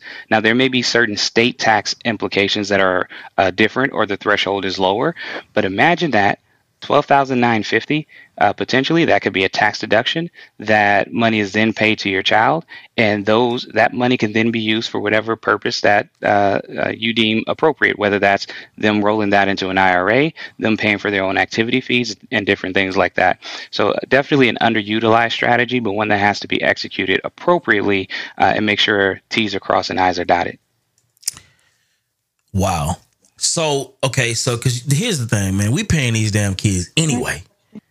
These kids getting paid anyway. You understand what I'm saying? So so why wouldn't you? They definitely getting paid. They getting anyway. paid, Let's man. They getting These paid, kids man. Are expensive. They're expensive. Let's talk about it, question about that too, Byron. Yeah, absolutely. Jump in. expensive they are. Go ahead. So my question for Larry is: Is there an age limit on that? Would a 23 year old still qualify for that? Yeah, great question. So um, there, there's no specific age limit that's deemed by the IRS. I, I believe that we'll defer to your state and make sure that you're not violating any state or local labor laws.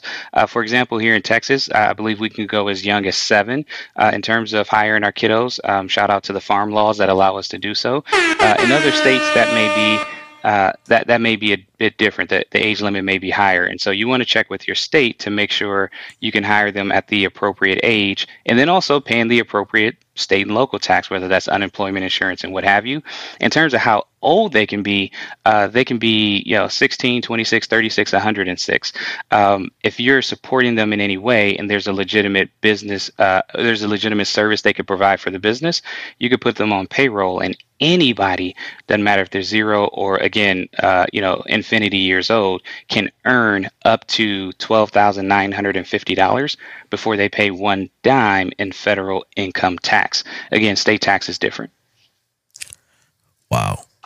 I got a question for Larry. Yeah. Jump in. So, so Larry, here's here's a thought that I had. One thing I wanted to do with my son was we wanted to create um, a, not a YouTube channel. What I'm I'm building a YouTube channel now, right? So the idea was to do something where we encourage kids. Um, and my son, you know, he loves to talk and kind of like me. So one thing we wanted to do was to do a recording every, um, at least one or two recordings a month, and post that on YouTube as part of my business. So how would I go about setting that up on the back end? I mean, is it does my son fill out something that's like a normal W two? We fill that out for him. Like, what's the actual process to get it going? Is it something that I can do? And once I meet with my tax uh, tax advisor or tax strategist, we then say, okay, they filled this out. They've been under the business for a year. Like, what are the specific things that I need to do to, to maximize that opportunity? Because we're about to start that. Like, we've literally built out a home studio here, and, and now we're going to do some recording. So, wanted to know because that's one way I want to bring him into the business. I, uh, in terms of like being productive, so that if somebody says, "Hey, what has your son actually done?" You know, in the business, that there's physical and tangible, uh, you know, proof that he's actually doing something. Yeah, great question. I think step one is to meet with your uh, strategist or advisor first, uh, because they're going to know specific things about your situation that we just aren't privy to, uh, and they'll be able to give you a more involved step by step and play by play on what you need to do. Uh, but broadly speaking, here. Um, you want to write up a job description the same way as if you were going to hire someone else to perform that exact function. And it has to be uh, a list of things that are commiserate with their age, right? Um, you know, typically you aren't going to have a, a two year old doing XYZ, but perhaps a 12 year old could. So make sure the skill set aligns with their actual capabilities and assign an appropriate and reasonable wage for doing so. We don't know whether that's $8 an hour, $15 an hour, or such, but you want to make sure that it's uh, compatible with what the market would bear for someone performing that particular task. And then documentation is key days that are just like you would hire any other employee, right? Days that are worked, hours that are worked, time cards. Make sure it's processed via uh, W two, and everything uh, flows accordingly. But broadly speaking, those are some of the steps you want to follow. But I think it's important to meet with your advisor first before you execute, because they'll be able to give you specific play by play. And this would be considered a deduction. Is that correct? Uh, this this could be considered a deduction to the business, um, and then when the income flows to the child, again staying below those thresholds that we uh, mentioned, they wouldn't pay taxes until such time that they exceed uh, that twelve thousand nine hundred and fifty dollars. That also includes other income they may be earning. For, so for your teenagers who also have a you know perhaps a side job at Culver's and they're also doing work for your business, you got to take that full thing into consideration. Man, this is so good. Can I, can I chime in on this one real quick? Yeah, jump in. So good, Byron. Yeah. So the the key word, there are really two key things with this, uh, because this is also a, a big audit area for the IRS. So the key key word is reasonable. That's really the key word for the tax code in general. Reasonable and the amount of hours worked. So this is how the IRS is going to look at this if you get examined. They consider children, if you think about it, children go to school, you know, from like eight o'clock to three o'clock. If they're in aftercare programs, that might be another hour or two hours while you're at work. They have aftercare activities. You know, they play sports, they play soccer, piano, whatever, whatever, whatever. So essentially, a child has a 40 hour a week job in the eyes of the IRS. So when you're documenting the work that they have to do, you have to take into consideration. IRS is going to say, okay, you're saying your child is working 10 to 15 hours a week. Are you telling us your six, seven, eight, nine year old is churning out 55 hours a week on average? That's the reasonable question you're going to have to answer. As far as what you pay them, you're going to need third party comparables uh, to kind of prove that they're worth the amount of money that you say that they're worth. It can't be based on what you deem your child to be worth internally. It has to be what would another child get on the open market for this. Like if you say my child is a brand strategist or something like that, but they don't have the SAG card, they've never worked for anybody else before. How are you justifying paying them a wage higher than what a trained actual agent kid or something like that would make on the open market? So those are the type of comparables that you need. Hey, yo, Byron's Mr. Banks. I want to jump in on this. Shout out to my guy, Mr. Banks, in the building. What's going on, Mr. Banks? What's good, everybody? What's going on, Byron? Man, I love the topic, man. It's just got my blood, blood juiced up this morning. Yeah. I love it, man. So I just wanted to say something that that, that the gentleman uh, Larry was saying, and I want to emphasize this part, y'all. This is not no DIY situation. This is not no I'm finna get up and I'm gonna pay my child twelve thousand nine hundred dollars, and I'm just gonna do it all by myself. No, you need a professional because the laws change rapidly and it's not just it's not easy plug and play and if you mess up, it could cost you more money than you was trying to save in the first place. So I love it. I love the topic, but uh I appreciate y'all, man. Absolutely that too. And I want um, Larry and Malaki to underscore this because sometimes um, when you're talking about paying your, thank you, Mr. Banks, too, for saying that. Sometimes when you're talking about paying uh, your children, some people think, oh, I can wait until the end of tax season and just pay it in one lump sum. It's recommended that you pay that gradually like you would actual payroll, right, Larry or Malaki? Absolutely. You want to treat them like a legitimate employee uh, because there's no employee out there, or perhaps we, we assume there's no employee out there who would work all year and wait until December to get their paycheck. Uh, that just doesn't look um, uh, reasonable and legitimate. So uh, you want to treat them just like a regular employee and pay them on schedule the same way you would anyone else. And I just wanted to put that in there because going to Mr. Banks' point, you know, if you're trying to DIY it, you all, if you're trying to say, oh, I heard this on Clubhouse, let me just go ahead and throw them some money really quickly to their account, you know, you could potentially get yourself in trouble if you're not structuring it with your professional. And I, I, I, underscored this earlier getting your team together, or at least hiring one person to start your team off with, so that you can have the sound um, structure and advice from a professional as you're implementing these strategies. So I just wanted to tap that in there, Byron. Yeah. I, I just, want, I just want to note real quick um, if you, you have an LLC, your business is an LLC you actually don't need a W two to pay your employee because there's no salary. So You need all the other stuff, but you don't have to run it through a W two. Hmm. Speaking of, this is Pastor Jeff. Speaking of getting in trouble, Mr. Larry, would you speak to the notion of mindset that the IRS police are out there waiting for you to make one slip up so they can throw you in jail? I think it's important that we change our mindset to know that the IRS, for the most part, will work with you. Just Pastor Jeff, how about it, Larry? You know, I, I love that because so many clients come to us that are deathly afraid of the IRS because they believe they will take everything from them. Uh, and here's the reality of, the situation. One, as long as you're doing everything above board and legitimate and you're not com- committing uh, tax fraud, uh, there, there, there's not a chance that you're, or excuse me, there's a low chance that you're actually going to go to jail. Uh, but he, he, here's the other side of it, too. Um, as long as you meet the standards for taking reasonable deductions uh, and you document it appropriately, right? That means it has business use and, and application. It's ordinary, necessary. Um, again, we talk about documentation and it's reasonable, then those deductions can be uh, justified, which is why it's important that you work with a tax advisor. Don't be afraid to take deductions that are actually due to you uh, for the sake of not being audited. Now, being audited is no fun, but if you got the proper documentation and your professionals are guiding you along the way, it should be something that you can make it through relatively unscathed. It's when you don't have documentation, you don't have legitimate business purpose, there's no ordinary or necessary reason for you taking the deduction that you actually got to worry. Mm. Can I, can I chime in on that real quick? Yeah, jump in. Byron. I want to throw Yeah, one. so Oh, go ahead. Go ahead. Sorry. Yeah, so so I just want to make sure everyone understands you, it's best to get a professional to do this stuff for you, but you need to understand the reasoning behind the deductions that they're taking for you because you signed that tax return at the end of the day and you're liable for everything that they do.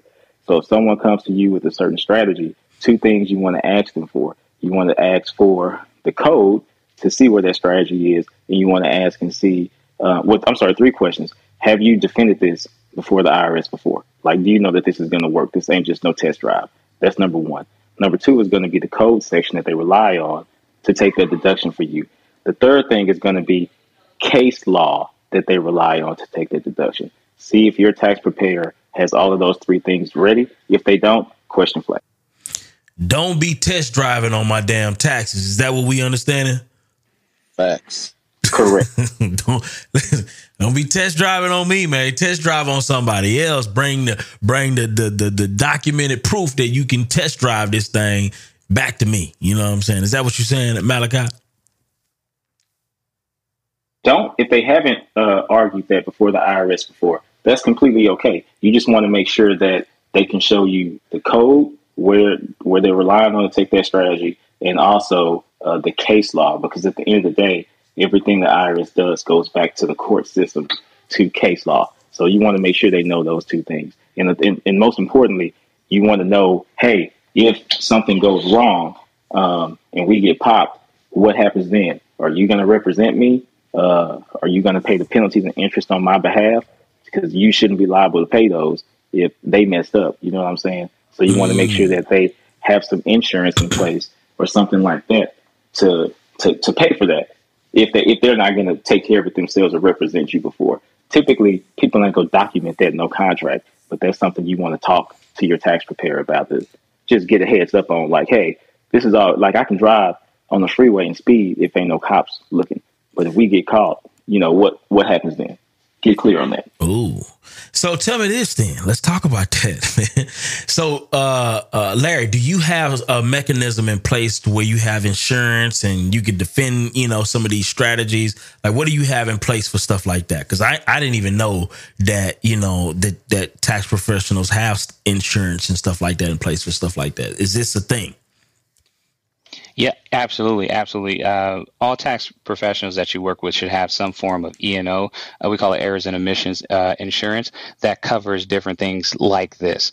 Um, and then the other side of that too is, especially when we get into the advanced planning and advanced strategies, uh, one of the things we do is we do uh, provide audit support, meaning we're going to defend whatever strategy we suggested, top to bottom.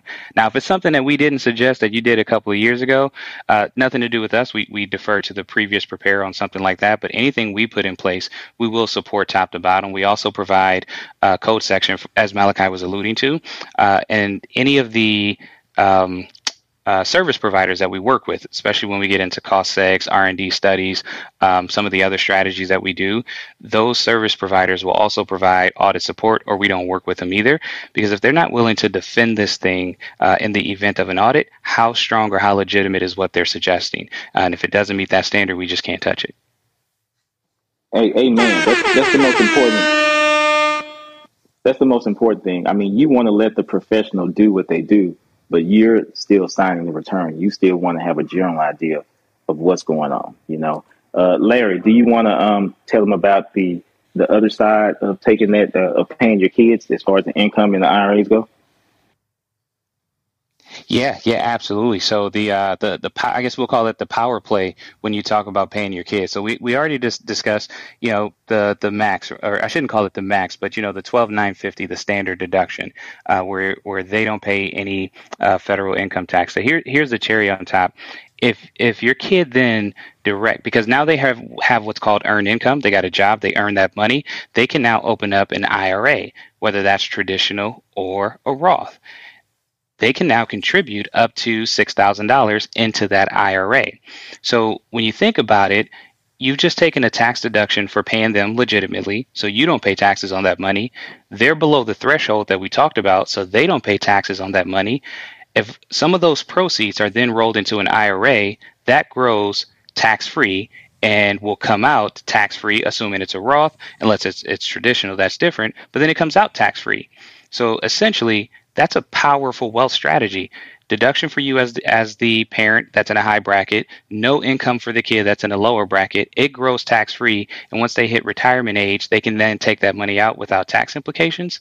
I mean, we could talk. That could potentially be a million dollar strategy right there, with no tax. It, it is a oh, million. Six, six, six, six thousand invested today. If your kid's six, six thousand dollars invested today will be a million dollars by the time they hit retirement. And and the and the money in that account, uh, you can take it out for them to go to college without paying any taxes on it. Uh, they can use it to get a home without paying any taxes on it. You can leverage it as well, and then of course when they retire, it's tax free. listen, man. I just hope everybody is taking notes right now. Man, man share the room. You know what we done? Can you do that again, Byron? Yeah. I mean, come on, man. Share the room, man. Share the room. You Where's your rewind room... button, Byron? Where's your rewind button? You need to rewind that back. Right. Okay. Rewind okay. in effect. We need to rewind that back so we can make sure everyone has this down, Larry and Malaki, especially those of us with these expensive kids and we in the building. they expensive regardless, Ashley, is what right. I'm saying. But before Go we even get there, can we get even least, more when they grown? Yeah, can we at least get 120 no. shares? Can we get at least 120 shares before we even rewind that information, please? Before we before we tap back into the value in the gym, let's remove the stingy energy. Yes. Four more people. Where are you? Let me let me see who I need to call out. Let me let me call out some people really quickly. Mr. Banks, Angel. Okay, all right. We okay. All right. You didn't want me to go there. Okay, I want to go there. all right, so let's rewind that back, Larry and Malaki. Give that play one more time for people who may have gaps in their notes right now. Yeah, sure. yeah. Go fill up that second page, man. Yeah, yeah. They sharing on Facebook, Twitter, all the things. I love to see it. Tap back in, Larry. Yes, indeed. So, so when you when you have um, your kiddo on payroll and you're you're paying them legitimately, they now have earned income, which is the key to being able to contribute to an IRA. Again, that's a tax deduction for you as the as the business owner. You don't pay taxes on that money. The kiddo is below the uh, threshold, so they don't pay taxes on that money. You can then fund the IRA up to six thousand dollars each year, and that money grows tax free. Uh, and let's assume it's a Roth IRA, right? Roth is after tax dollars. Doesn't really matter to the kiddo because they're not paying taxes on it anyway. So tax deduction, tax deduction, goes into the IRA, grows tax free, and by the time they hit retirement, just think about how six thousand dollars compounds over time. Whatever um, uh, percentage you want to use, right? Six percent, seven percent, eight percent, ten. Uh, it likely is going to hit a million dollars by the time they reach retirement. That's a million dollars of income that they can take out with no tax implications. And not only that, when you have a Roth IRA, uh, as Malaki was pointing out, there are legitimate expenses that you can take it out before retirement uh, age without any tax implications as well. Now, the only question that I had the other day, Larry, and I wish you were in that room um, because I had a I had a question about this. I asked my uh, financial planner the same thing. So, contributing to our individual Roth and, and then their custodial Roth, because their Roth is supposed to be custodial, right? Mm-hmm, mm-hmm. It's a custodial yep. Roth. Okay.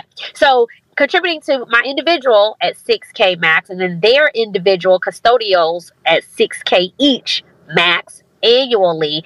My question was, and they didn't quite know this answer, as it pertains to the 12,000 income annually, is that in addition to or a part of? So the six thousand has to come from the twelve thousand to go to the Roth, which means you pay them six thousand dollars difference to do whatever they want to with it, or is it addition to? Can I fund their six thousand and still pay them twelve thousand nine?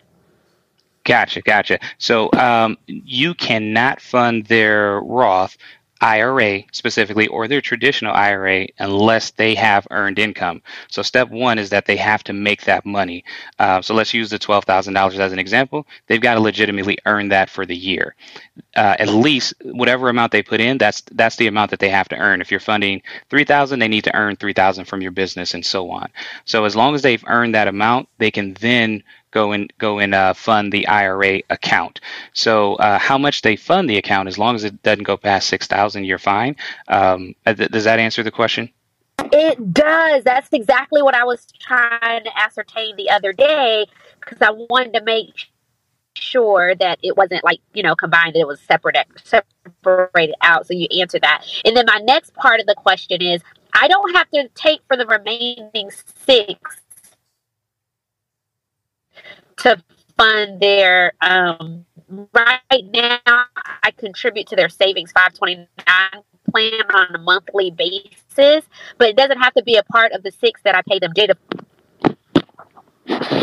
think, think, think, think of it this way. Think of it this way. It's not your money once you pay them it's their money and it's their contribution. So you pay them and then you can still use your money for other things while they use their money to fund their retirement. Does that make sense? Perfect. Okay. So I pay them from my LLC. From that 12.9, six of it can go to their custodial Roth. And then I continue to contribute on their to their savings 529 monthly as I have been. Because that's your money. Perfect. Awesome. Thank y'all. It just Hey, I keep getting. Yeah, jump I in. got a question. By- Byron, I just sent you, I just sent you a link. Okay, I just okay. sent you a link of why everybody should have a Roth IRA. You just post that and it answers a lot of the questions. Okay, okay. E- Who is the lady that wanted to jump in? It's me, Joanna. Go ahead, jump in. Yeah, so I came in late. Have we talked about self-directed accounts yet? We have not. Oh But, my but we getting. We This is, getting the, there. this the perfect time to introduce the self-directed Roth retirement account, HSA, and all those things. Let's talk about it. Yeah, I mean, I, I use them. I use them. I have a self-directed Roth, Solo K. I have uh, a self-directed HSA account. So, I mean, and my lenders use them to invest in my projects, and it's tax free. Well, the the taxation is different depending on what type of uh, account you have, but that Roth. I mean, everybody's talking about getting a Roth, and everybody should have a Roth. Uh, but to make it self directed is even better because with the regular Roth, you're just really depending on somebody else to invest your money and whatever stocks or bonds are, are popping or not popping at the time. It's really in somebody else's hands. But when you get to self directed, for example, me in real estate, I buy properties in my self directed Roth, I wholesale with my self directed Roth, and all of that money is tax free because I paid taxes on it first before I even put it in the Roth. So it grows tax free and it comes out tax free. And it's such a powerful powerful thing to to harness i just feel like a lot of people don't know about self-direction and you can self-direct a health savings account and so buying properties in your health savings account other people can be paying your medical bills for life you can self-direct the uh, Coverdell account, the uh, kids' college account as well, and so it's just so much power. Instead of waiting on somebody else's expertise to grow your funds, you can take control of that yourself. all, all, all of that is all of that is spot on. Uh, the one thing that, that that you need to remember is when do you want your money? So if you want your money today, then the self-directed Roths and the putting your money in your reti- assets in a retirement vehicle won't work for you because the income has to go back to that vehicle. Uh, so that's why I say get a consultation with someone like Larry. One of the first questions he's going to ask is, "When you want your money? You want it today? You want it tomorrow?" And then he'll set you up right based on what income category you want and, and how you how you want to receive your funds. But the, the Roth IRAs, they, they're great avenues. It's just that if you're an adult and you put the money there, you can leverage against it, but you can't take that income now without taking a pre-tax penalty now. Right. So there will be specifically for retirement, the retirement age. Yes. Correct. Yeah. Right. And, and So a, that's a couple of. I'm sorry. Go ahead. Yeah, go ahead. correct. I, was- I Well, was gonna I was gonna say a couple of things to to understand when we talk about the self-directed accounts to make sure we're using them appropriately. Uh, one, they're they're they're still inherently IRAs, 401ks, and what have you. They're self-directed, and, and simply the self-directed means uh, by default you don't have to go into the market. You can choose where those investments go. Uh, that means you could buy crypto, you could buy real estate, you can do all these other things. It gives you a little bit more power, um, as, as the lady was saying, in terms of where your investment grow goes, and they still grow the same. They grow tax-free, and depending on if that's a traditional or a Roth, it either comes out tax-free or you pay taxes on it at the end. Here's the point that I want everyone to understand. When you use those self-directed accounts, one, um, they're intended to be used for passive style investments, right? So that means you're not going to take your uh, account and go invest in a business that you actively participate in. One, it's not allowed because you can't at the same time benefit from the business uh, that your retirement account is also invested in. So you want to make sure you don't cross those lines. Uh, and there are also restrictions on investing directly with certain family members, depending on the lineage. Uh, that's you know mom and dad, sister, brother, as well as uh, as well as kids. So you want to be very, very in tune with the rules around using the self-directed account. Uh, but it can be a very powerful thing because it, when you think about it, uh, if that self-directed account goes invest in it goes and invest in real estate and it does really well, that's a whole bunch of retirement money that you just uh, accumulated that you again assuming it's a Roth, you're not paying taxes on. Um, so that that's the only part I wanted to add there. Yeah, I had something on the self-directed too. This is Mr. Banks. Yeah, yeah. Um, you know, Larry, like you, you spot on with that. Uh, because one of the things when we do a self-directed for people, uh, you have to create a corporation because you can invest in Coca-Cola with your self-directed. You can also invest in any corporation that you can end up being the CEO of that company. Uh, you have to do it right, and it's something you can do by yourself.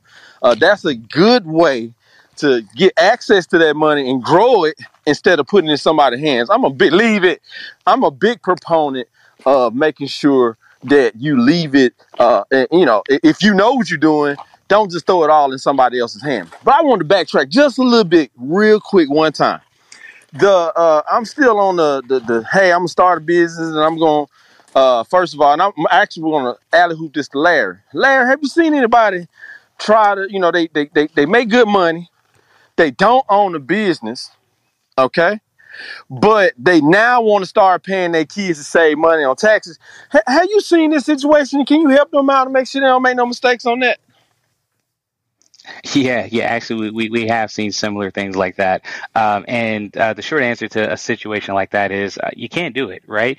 Uh, unless there's a legitimate business purpose. So I'm going to go through these rules again because these are the, the foundational pieces to understand whether or not you can take a deduction. Uh, and, and of course, you want to run all these by your advisor to make sure it fits your scenario. But one, does it have a business purpose? If you are strictly a W 2, you don't have a side hustle, another business, or anything like that.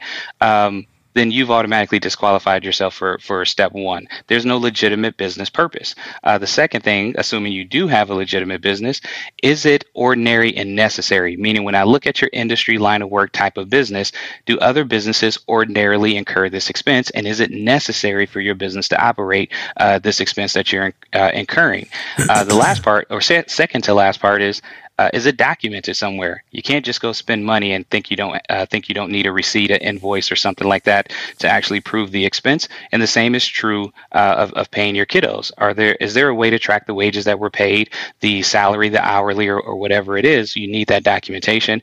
And uh, the last part, and this is the one that, that Malaki always points out, is is it reasonable? Right? If it's abusive and excessive, they will disallow it. It has to be reasonable for what you're doing. So if you're strictly a W 2 and you're trying to pay your kids, no, you got to have a legitimate business and then follow those other steps that we just laid out for you. They, they will disallow it and charge you a penalty for it. Mm.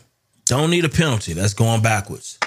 Byron, I got a question for Larry. I yeah. wanted to go back even to what Ashley was talking about. So, real quick, um, the 6,000, let's say again, I'm going to, I follow the formal process, get my son uh, on, we're doing our thing.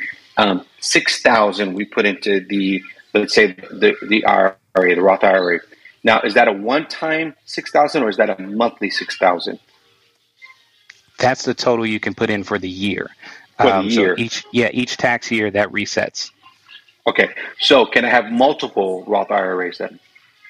You can have multiple, but the cumulative amount that you put in cannot exceed the six thousand dollars.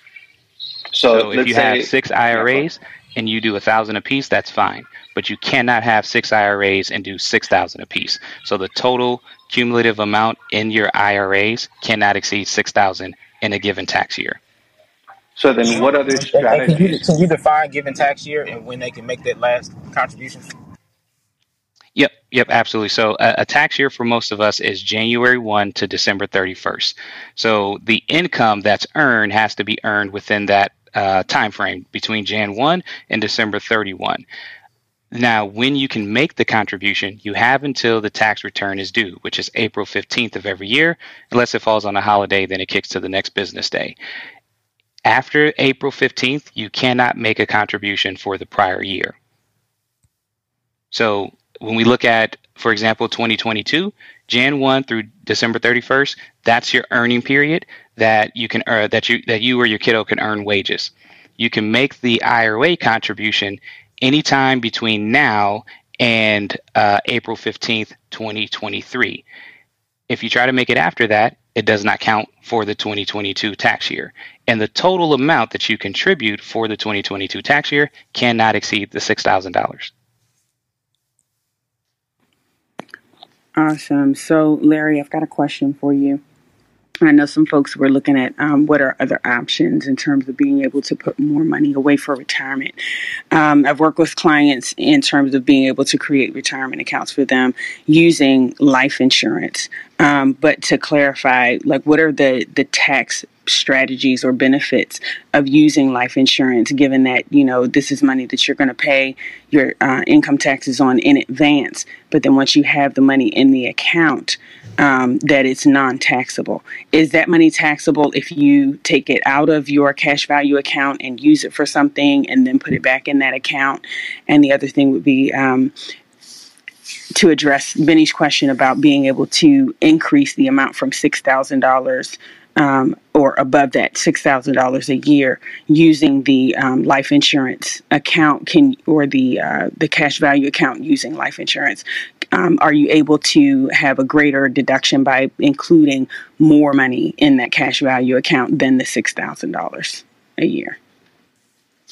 Gotcha, gotcha. So if I understand the question correctly, um, part of it is, hey, how do we use the cash value life insurance part, and what are the tax implications? And then part two is, um, can we exceed what we will be able to put in the Roth? Meaning, can we put more than six thousand, or perhaps double up, max out the six on the Roth, and then contribute to the uh, to the cash value life insurance? Yes. Uh, part part part one of that is uh, one. I start with this unless there is a business purpose, meaning it's a key man insurance policy, a buy sell insurance policy, or something like that, we typically do not advise clients to ever deduct their life insurance premiums. Uh, and the reason is even if you feel like it's a legitimate business expense for you to deduct your life insurance premium, if it's a personal policy, the moment you do so, you have now rendered your death benefit as taxable income. So the couple hundred dollars that you want to deduct to save on taxes now could have major tax implications if something happened to you and your family receives, you know, six or seven figure payout that they now have to pay taxes on. So step one is if it's a personal life insurance policy, don't run it through the business, pay for it personally.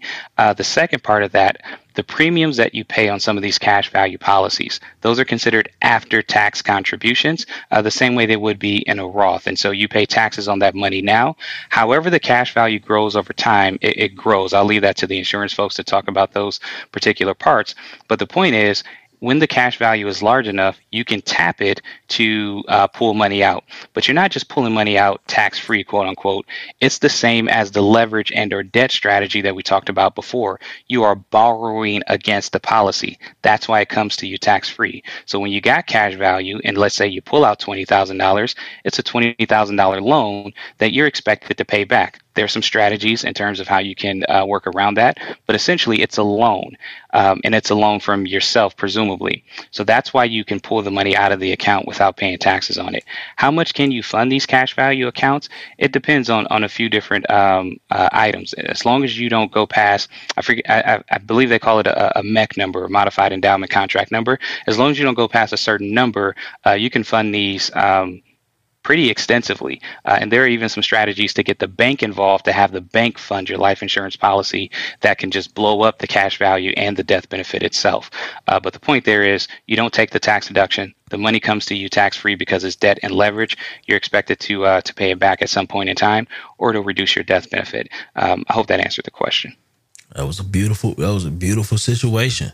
Man, these are some good questions and even better answers. You mind if I don't know uh, a cherry on the top of what yeah, Larry please, said. Let's when do he it. Let's do it, Al. Let's do it. Yeah, he's talking about a modified endowment contract. And basically, what that means is if you put a penny more than the maximum contribution amount, so MEC is modified endowment contract, which means the maximum contribution you can make uh, on your policy on an annual basis, on a you know on a yearly basis. And if you go in one penny over that, now you've changed the structure of the policy to where it's going to be taxed like a 401k. So now if you access the uh, prior and a half, you're going to pay a 10% early withdrawal penalty. And if you go over it, they're going to treat it like a 401k. Gotcha. I think that's correct. If you borrow against your cash value, right, it's not taxable. If you withdraw, you need to withdraw your policies to me I think your mic is kind of breaking up. That you put in there, and it's not taxable. Yeah, can you run that back? Yeah, can you break that down one more time? After yeah, your mic is yeah, kind of breaking well, up. Well, I don't know the last thing I heard.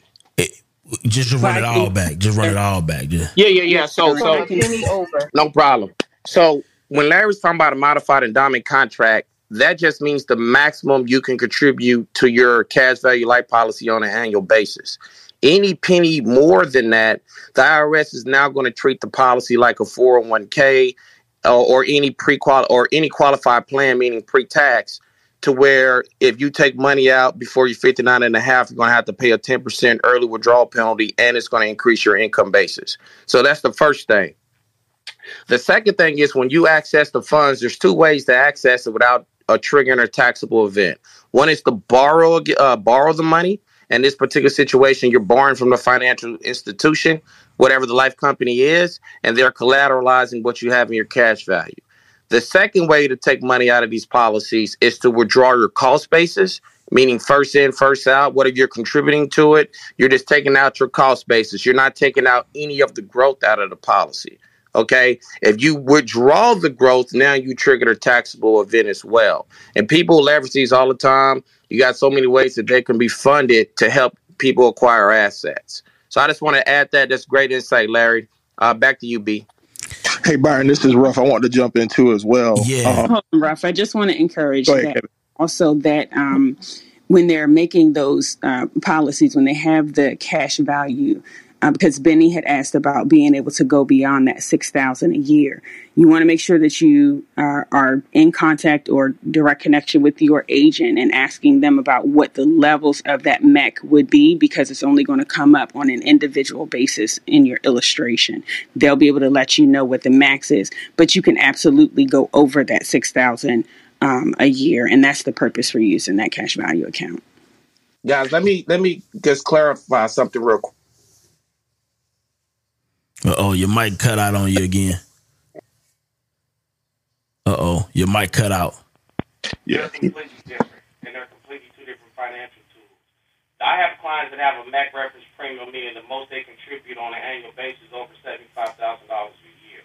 So they're completely different, and uh, Can't hear him. Yeah, it's kind of it's kind of far away, Al. if you overfund it, then it's going to be treated as uh, like again a, a, tax, a pre-qualified. Might have got connected to a Bluetooth device in his house. Or something. Yeah. Al, I think you may may be connected to like a Bluetooth. Yeah, Uh, yeah. Ruff, Ruff, go ahead, jump in, Ruff. Yeah, so I just wanted to add a little bit, and, and Kivette kind of touched on it a little bit about the um, the modified endowment. So it's kind of ambiguous a little bit when you start talking about maximums, because you know some of these other vehicles can give you a clear number of what your maximums are. Um, so with the modified endowment, definitely you know sit down with the agent, view that illustration, but it's going to be you know be based on how old you are, how healthy you are, and the and the number that you plan to start with, right? So let's say for example you plan to start with putting in ten thousand dollars a year. Where well, your modified endowment contract uh, or limit might be thirteen thousand.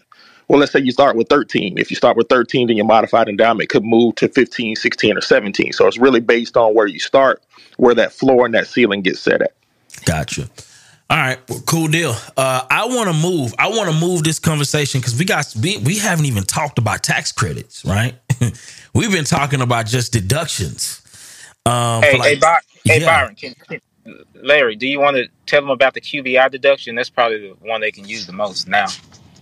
Yeah, matter of fact, yeah, let's go and get that one out the way before we move on to these credits. Because I th- I got a feeling when we get to these credits, man. Listen, we're gonna get some holla- some hallelujahs in the chat, man. We we talking about them hallelujahs in the chat on on these uh, tax credits. But yeah, go ahead, uh, Larry. Yeah, yeah, absolutely. So uh, Q, QBI deduction. QBI basically stands for Qualified Business Income Tax Deduction, and this went into effect with the um, Tax Cut and Jobs Act that was. I believe it was signed in 17 and put in place in 2018. But essentially, um, if you meet certain uh, thresholds, and we'll talk about what they are in a moment, uh, you can receive a tax deduction equal to 20% of your taxable income that comes from your business. And so when you look at the bottom line, the net income of the business, if you meet certain guidelines, you can get a tax deduction equivalent to 20% of that number. Let's just talk about $100,000 for example. If your business nets and profits $100,000, that could potentially be a $20,000 tax deduction that's waiting on you. And so while everyone tries to drive, again, the expenses down um, and, you know, pile on all these deductions and things like that, for those who are operating profitable businesses, it's a it's a a, a great um, strategy that's available, and there's nothing special that you really have to do to uh, to get it. Now there are certain um, earn out provisions, meaning if your income is below, above a certain threshold, you may not qualify. If your business is in a specific industry, as they call specific service based businesses, there may be um, phase out provisions. But ask your tax professional are you taking advantage of QBI? Do you qualify for QBI? And make sure that uh, that 20% tax deduction shows up uh, on your uh, on your tax return. I love it. I love it, man. Shout out to my guy Quentin in the building. My guy Owen is in the building. You know what I mean? Shout out to my guy Malaki dropping bombs. Al, listen, man. I, I just want to let y'all know that um, man, we got a mastermind coming up. Uh, Larry, you you you you gonna be at that mastermind? Or are you or not? Oh, without question, I am tapping it. I will be there. You you was at that last mastermind, right? Yes, indeed. Yes, indeed. And it was it was beyond powerful. Uh, so you know, generally, some of the things you talk about, just high level business conversations. Uh, it was a great chance to really take the deep dive into all these different facets of running the business. It, it isn't just hey, uh, you know, this is the kind of business you can jump into, but it was the step by step, play by play. And of course, we talked about the tax side of things, but folks were given uh, a lot of good insight, and people left there with, uh, you know, I don't think it's an exaggeration to say um, high six figure, multi million dollar strategies to execute. Wow. Um, so yeah, we got a we got a big mastermind coming. Listen, I just want everybody to know, man, that a lot of times that be the cheat code. You be you be sitting around, you be sitting around wondering why. You know, it's funny because it's like you look at somebody like a Q, right? You look at Q, you go look at his Instagram page, and you be like, dang, man, he real active on social media. You know what I'm saying? But what you don't see behind the curtain, when you look behind the curtain, you see a whole team putting that whole that that that that show on. You understand what I'm saying? And it's kind of like that with masterminds and and all of these high level um, um uh, conversations that you kind of get to join in on, right? you be seeing people and you be thinking that okay, they just winning and it just work out. No, no, no. They going places, getting high level insider information, right? They're doing the work, right? They're networking at the highest of the highest level, right? It's not accidental a lot of times. Um, so so you you got to make sure that you're inside of some of these rooms to be able to take advantage of these kind of things. But we have not talked about these tax credits. I want to move on to these tax credits because this is important. So, especially when we're talking about R and D, right? Energy efficiency, um, um, employment uh, retention credits, right? All of these things, um, I, I, would love, love, love to get Larry's insight or any other tax professionals' insight on the stage, but specifically Larry or Malaki. Uh, um, on these particular topics. So, Larry, can you give us a little insight on this R and D thing? What this is, um, how people can take advantage of it. Um, why does it benefit them at the highest level? The reason why we left some of this stuff for the for later in the show. Can you give us a little bit of understanding of that? yeah, absolutely. I'll preface by saying uh, tax credits are far more favorable than tax deductions. Uh, remember, deductions basically reduce your taxable income. You made a hundred thousand, you get a ten thousand dollar deduction, you pay taxes on ninety. But a tax credit actually reduces the actual tax due. You made a hundred thousand and your tax is twenty five thousand dollars. That means that's what you owe the IRS. But you have a tax credit for ten thousand. Now you only owe the IRS fifteen. So tax credits, wherever possible, are more favorable than deductions. Um, the the ones that you listed, like the R and D tax credit, um, is, is is essentially a um, a, an incentive for the government that rewards businesses that are engaged in some type of research and development that has a hard science attached to it. They don't allow this for uh, for social scientists. So when we think of um, perhaps assessment tools for psychologists, sociologists, and things like that. Those things typically aren't allowed. So when you think of hard science, think of things like computer and software uh, development, engineering. Uh, think of things like uh, bio, uh, chemistry, physics, different things in those areas that have a hard science component to it. But essentially, there's a tax credit that if you're investing in research uh, in those areas, um, and that leads to uh, certain certain advancements within the uh, business, you can get a credit for that. Uh, again, which is a lot powerful than just deducting the cost of the uh, of the research itself. So, what is a tax credit? How does the tax credit work? And uh, you know, just on a ba- on a basic level, like a, from a case study standpoint. Yep, yep. I, I, think the the best uh, example of that is um, let, let's take the child tax credit for example right? Um, the child tax credit uh, is is three thousand um, dollars. So that basically means when all your income is totaled up, after you've considered all your deductions and things like that, you got a tax bill that's sitting there. And let's just say the tax bill itself again is ten thousand. Now that you've got a tax credit, that $3,000 credit offsets the tax due, and that reduces the tax to now $7,000. You juxtapose that with a deduction. The deduction is only a reduction of the income itself, and so you only get a percentage of that off of your off of your tax. So wherever possible, you want to look for any credits that you are um, eligible for, and make sure you take advantage of them. Um, now there aren't a ton of credits out there that are just floating around, right? Deductions are a bit more easier to come by than tax credits, but if you can get a credit, it is perhaps the most valuable thing you can do. And typically, credits are not required to be paid back. It's a it's a reduction of the tax owed. Wow, wow. Can I can I chime in on please, credit? please do. Okay, so th- this is how the IRS is set up. Uh, the IRS has has a group that focuses on small business owners, ten million dollars or less. They have a group that focuses on large business owners. If you have ten million dollars or more, I'm talking assets, uh, not income. And then they have a group that focuses on wage and investments for payroll. So these are three specific groups that focus on. We're going to look at all of the returns nationwide, you know, in these categories. And then they have individual separate groups that just focus on tax credits. So, for example, research and development, there's a research and development group of agents that specifically only looks at all of the inventory, all of the cases that come before them that have a tax credit associated with it. So, if you're going to do those, be sure to get a professional to do it because you have a higher audit risk for it. Thanks. Absolutely. I, it's Victoria. Also, I, for those of you who don't know, I worked as a problem resolution caseworker for the IRS for well over five years. Um, one thing about credits, too, some are refundable. I think, and I, I'm, I'm not familiar with current law, but are most of them refundable? That's a question to the tax professionals now, which is a difference between a deduction because your deduction is going to only be based upon what your income bracket is versus a credit, which you get 100% of that. And some of them are refundable. Can a tax professional um, speak to that, please, under the new law? Yeah. So, so um, where, where, we talked about tax credits reducing the tax owed, in some cases it reduces the tax owed so much so that it drives the number negative. Uh, if the credit is refundable, which some of the ones we're talking about right now are, then that means you can get a refund because you've essentially wiped out your whole tax bill. There's a negative number left over, and that's then refunded to you. There are some tax credits that are not refundable, um, and so that's where you want to sit down with your professional to make sure the ones that you're uh, to make sure your expectations are set.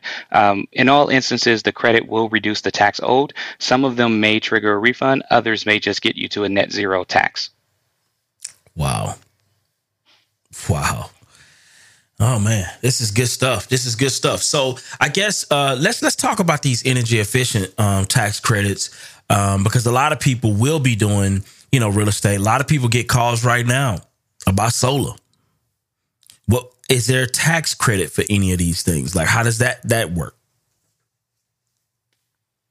Yeah, there there is a residential uh, solar energy tax credit, uh, and and this is for individuals to claim on their uh, on their personal tax return, and so uh, the tax the, the tax credit itself could be up to twenty six percent of the um, total price for the solar purchase and installation. The key there is that the year that you're claiming that tax credit, the installation needs to have been complete. And so if you're bordering at the end of the year and, and installation won't be complete until the next year, well, that tax credit then rolls to the to the following year. But if you're installing energy efficiency, specifically solar, um, on your residence, then there is a tax credit that is available to you. Again, it could be up to 26% of the purchase and installation price. You want to talk to both your tax professional about that, but also talk to the solar company that's installing it because oftentimes there's paperwork that they have to provide to support that uh, deduction. And then equally, if we've got developers in the room that are building and the um, uh, some of the materials that they're using meet a certain energy efficient uh, threshold, there could be massive tax credits uh, for them for some of the development work that they're doing. Uh, we, have heard Alvin talk a lot about the SIP panels uh, that improve energy efficiency. Those can be included. Um, there are a, a, number of different um, HVAC style systems that can be put in place and, and, different things like that that are permanent fixtures or, or, structures to the building. That could be massive tax credits. And when you couple that with um, the depreciation that you get from a cost seg study, that could be a powerful one two punch. Again, no double dipping, but a powerful one two punch. Wow. I hope I hope we paying attention. I hope listen. I hope we paying attention um, because that's powerful. Literally, you can get you can get a tax credit, right? Um, for for for adding some of these energy efficiency things that we're probably in some cases already adding In some cases, already adding. So I wonder, uh, do you get a tax credit for stuff like uh, rock wool uh, insulation? Um, or you know, uh, putting in good good windows and different things of that nature. Is it uh, you know, how, how does that that typically work? If somebody knows. Yeah, there there are certain standards that the um, um, components have to meet in order for uh, it to be eligible for the uh, tax credit itself. And that's a lot of times why we work with some of the third party vendors that do the actual analysis and provide the uh, audit documentation. Uh, but yeah, it isn't one of those things where you just go to Home Depot and say, hey, I'm going to get these energy efficient windows and that's a tax credit. There's certain uh, ener- energy reduction standards that these installations have to meet in order for you to be eligible. But if they do meet it, boy, that could be powerful. Byron, can I add in on this Please. to what Larry is saying? Please Hi. do. Um, uh, Larry, so happy to hear this part of the discussion from you and Byron. Um, I started my first company many years ago at 21, and it was a solar company. And it was life changing for me, but it was really awesome to learn about tax credits for the first time in my life and to see what a powerful tool it is um, as a tax strategy, but also to really stack all of these uh, benefits and privileges to our personal benefit, to our business benefit, and to the benefit of the world. And when we're talking about making an impact, start to finish, and all of us are facing um, energy challenges and cost and rising cost, I want to just add that it's also uh, the right thing to do for everyone who will live in, occupy, or use the buildings that we're doing. Um, and we are incentivized to do the right thing. Uh, it absolutely accelerated um, my direct business, but accelerated other parts of my business because I had all of these components and intentions in alignment. So take it very seriously that each part matters, but the parts together are phenomenal. Wow. Man, this is good stuff. So so here's the deal. Um, you know, a lot of my folk that's out here that's doing new construction, you understand what I'm saying? You need to be paying attention. Or you're doing fixing flips, anybody, or even if you're doing home, does this work for home remodels? I want to make sure that I'm clear. Hold on. Does it work for home remodels is it just for business, Larry? Uh, uh, what, what, we were talking about on the on the latter half of energy efficiency, uh, those are for businesses. For the home side of things, um, there may be some energy efficient credits. Perhaps the most powerful is, is solar if you're installing that on your uh, main residence. Wow. So listen, if you're looking to do any of these things, you need to be taking advantage of these things. But here's the thing you won't know that you need to be taking advantage of these things if you're not connected to the right people who know these kinds of things. Okay. Um, it, you know, listen, I like Larry, but it's a lot of other professionals out there that that can do this kind of stuff. But you have to know. That's the reason why it's so important to listening back to this podcast. Uh, matter of fact, if you haven't already, go to Apple Podcasts and go to No Stingy Energy. No Stingy Energy. This one will be up. This one will be up there very soon and you'll be able to go back and listen back to these things, right? Or if you're in the wealth community, definitely in the wealth community, go back and listen. And what you want to do is um, make sure that you're documenting all of these key terms and then talk to those tax professionals. If they get cross eyed, if they get cross eyed mid conversation or mid definition, move to the next person. Yeah, you anybody that get cross-eyed when you start talking about this stuff, just don't even don't even waste your time. Just just keep it moving and go on to the next person because they're gonna waste your time and they're gonna waste your money and they're not gonna get you what you need. That's how you know that you're dealing with folk who understand what's going on with this particular um, conversation. But I want to keep the party going. We're talking about employee, yes, employee retention credits. Um, yeah, who, who, who's that that wanted to jump in? Had a question? Uh, that was Joanna, but I wanted to talk about historic tax credits. You can Yeah. come back to me later. Um, go ahead and get it in now. Um, and then I want to get to these employee retentions. Maybe we can get that question done at the same time. Maybe we can do a double whammy. Well, I wanted to share. Um, a lot of people don't know about historic tax credits. I mean, it's a it's a niche community because not everybody has historic properties or historic areas. But if you're renovating in a historic district or historic area that's been deemed historic, or you can prove that that house has some historic significance to that area, then you can get state. Uh, in in most states, state and federal tax credits. Um, in Virginia, yeah, in in Virginia, uh, we have a lot of history in Virginia, so they love to preserve their history. So in Richmond and Church Hill and in North Side, those are some of our historic areas where you can get those tax credits. I think the state uh, credit is twenty percent of the repairs that you've done, and you you've got to get a CPA involved to um, show the repairs on a, on a special sheet they call it. I don't, know what the name of it is. Um, and you can get re well you can get tax credits uh, for up to 20% of that cost. And if you're holding it if you're going to keep it long term then you can get federal credits as well in addition to the state credits. So that could be like up to 45% of costs Well, the party continues. The party continues. Man, listen, this this this has been a jammed packed uh um um BOB session today with info. Really, really good info. It wasn't a lot of wasted space. You know, you know, sometimes we get on BOB and every now and then you get somebody that'll open up their mic just to hear themselves talk. You know what I'm saying? We we didn't have a lot of that. We didn't have a lot of that today. It was just value on value. But uh Larry, if you don't mind, um, can you break down this re- uh, employer retention credit um, for people who may not understand that piece?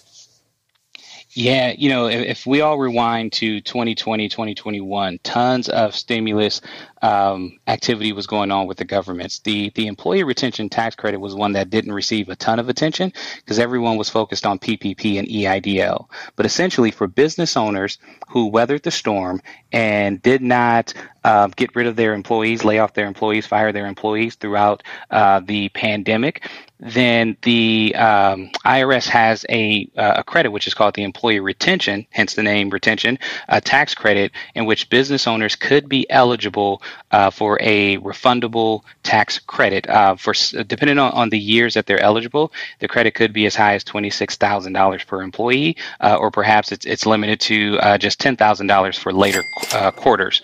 But essentially, what you want to do is work with your tax advisor to see if your business meets the standards. Now, when it first came out, a lot of businesses didn't meet it because it was purely based on uh, what they call a substantial loss of revenue, which which means if you had a 50, I think the, the first number was a 50% dip when you compare quarters. If you had a, a 50% or greater dip in revenue, then you'd be eligible for it. Well, depending on what side of the uh, of the business you were on, a lot of companies actually flourished during COVID, uh, which may be hard to believe for some people. And so they didn't have that dip in revenue, but they were still hurting, and they still retained their employees.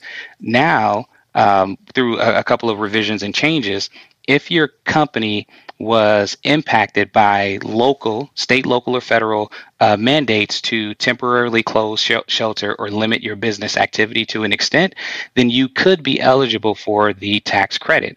Uh, now, again, this is one of those things that uh, a lot of uh, what we call tax promoters are pop, popping up and, and soliciting businesses to get them to sign up for it. You want to work with an advisor that you trust who truly knows your business and can justify if you were truly impacted. But if you meet that threshold, that could be a pretty sizable tax credit, refundable tax credit uh, that's waiting for you. Listen, I'm just saying, man, that mastermind, we gonna have some fun. We gonna have some fun, fun. Hey man, we're gonna be out there learning. Listen, we're gonna be out there building. Listen, some, fun, some, fun, some fun, some fun, some fun. we're gonna be out there learning. Hey, we're gonna be outside. You know what I'm Hey man, listen. yeah, with you. Oh my gosh. Listen, I'm just saying, man. I just here's the deal. what are some ways I, I gotta leave some folk with this because it's gonna be a lot of folk that need to connect with Larry. Larry, do you have um do you have a co- like a, a website something? You got a website. We got to figure Not out a way. To, yeah, we Not need something to connect with something. you. Yeah, we need something. We no, need but Larry, something. seriously, um, and I know Malaki, he shares from his expertise, and he may not be, you know, providing a service, but both of you, we would really uh, love for the audience to connect with you all outside of Clubhouse as well. So please let them know. Yep, yep, absolutely. Byron, I, I just sent you a link to the website, but yeah, uh, folks can certainly hit our website. It, it's uh, www.pb, like peanut butter, pb-strategies.com. Uh, from that website, you'll see a list of our services and different ways to schedule what we call a discovery call, so we can learn a little bit more uh, about services. But we're also getting ready to launch a newsletter July 15th, uh, and the newsletter won't be your typical boring email that comes to you. It's going to be insightful tax and uh, business strategy tips that you can apply right away, especially with us being on the brink of a recession and uh, just tax strategy and tax planning tips in, in general. And so, as we get ready to launch that newsletter, if you just want to send me a direct message, whether it's here on Clubhouse or on Instagram, shoot me your name and email address. I'll make sure you are included on that initial copy that goes out July 15th. Uh, you definitely don't want to miss that. And I just want to speak on behalf of Larry. He's so dope. So, guys, if you are looking for um, someone that's professional, that has knowledge, um, Larry is, is great. So, I had a session with him. Um, I had a Zoom recording. So, you know, if you forget to write something down, you can go back and replay it. But I thoroughly enjoyed my experience. I learned a whole lot. So, Larry's the go to, in my opinion. And here's the thing. I, but here's the deal. Here's the deal. And I know Larry probably want everybody. Everybody. Matter of fact, everybody need to go to the link. You know what I'm saying? Copy that link. You may use it today. You may use it tomorrow. You may use it next week. Right. But and I know Larry probably want all of the business in the world, right? And he deserves it because he's awesome like that. But Larry, for the people who may not work with you, okay, they may decide to work with somebody else locally to them, right? Or or whatever they they they reasons is. What are some of the best ways to find these types of tax professionals um like yourself, you know, I know Mr. Banks does uh, some tax stuff too and some account stuff too. Um what what are some of the best ways to find tax professionals at your level, not the you know the rinky dinks. Um, because I can tell you right now, listen, half of y'all in this room right now, most of the people who are claiming to be tax professionals, you know more than they do. That's a problem. You see, you want to find the folk who who know more than you do, like the Larrys, like you know what I'm saying, even like the Mr. Banks, the the Malakis. How do you find these people? Where do they exist? If you don't mind. Yeah, I, think the greatest uh, uh, place to, to find folks is, is by referral. Talk to people who are in the space that you're in that's doing it at a high level and see who their tax advisors are uh, and ask for the introduction. Uh, I, I'd say don't assume that um, you don't have a certain net worth or income or threshold to meet that standard.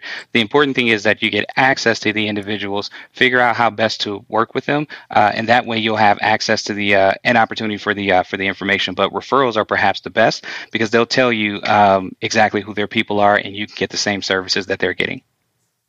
And emphasis on in the space that you're in because your professional needs to be an expert in your field. That's important. Uh, anybody else care to speak? I know we got a lot of brilliant minds on the stage right now. I know we got Chauncey a lot. You know, we got you know. Shout out to my guy Mark Days in the building. You know what I'm saying? Uh, we got we got Jackie, we got Tooks. What are you guys using to find these professionals? I know that I use it was I don't even know if they still have it, but it was like a Yahoo chat like service, right? I used Yahoo, um, and it- and it was kind of like a networking little thing. And I was just I, I just searched for tax professionals, real estate tax professionals. I found my lady, and she helps me tremendously. She's smart. Um, she knows her stuff, and I've been rocking with her for a while.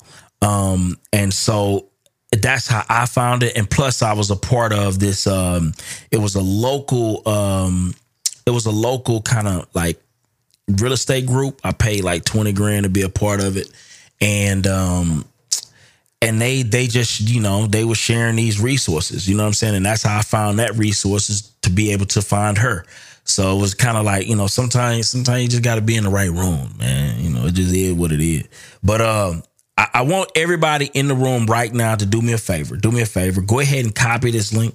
Copy this link right now. Um uh copy this link right now uh, because I'm, I'm finna switch it real quick because I, I, want I want to I want to switch it back to um, this uh, this no stingy energy mastermind because Larry is gonna be in the building. Okay, Larry is gonna be in the building. We got Benicia coming. We got we got Herman Dose coming. We got uh who else we got coming? Ditty is Ditty Ditty with us right now. I you know I just want to I just want to make sure that people understand. Listen, this is gonna be a powerful experience. Come get your tax strategies beat side yeah, beachside, man. I don't know if we get in the yacht situation or not. Everything all inclusive. Um, but it, whatever, what, you know, it, it's it's gonna be five, five star level of uh, um, of situations taking place. All seven, eight figure earners, you know, and it's listen.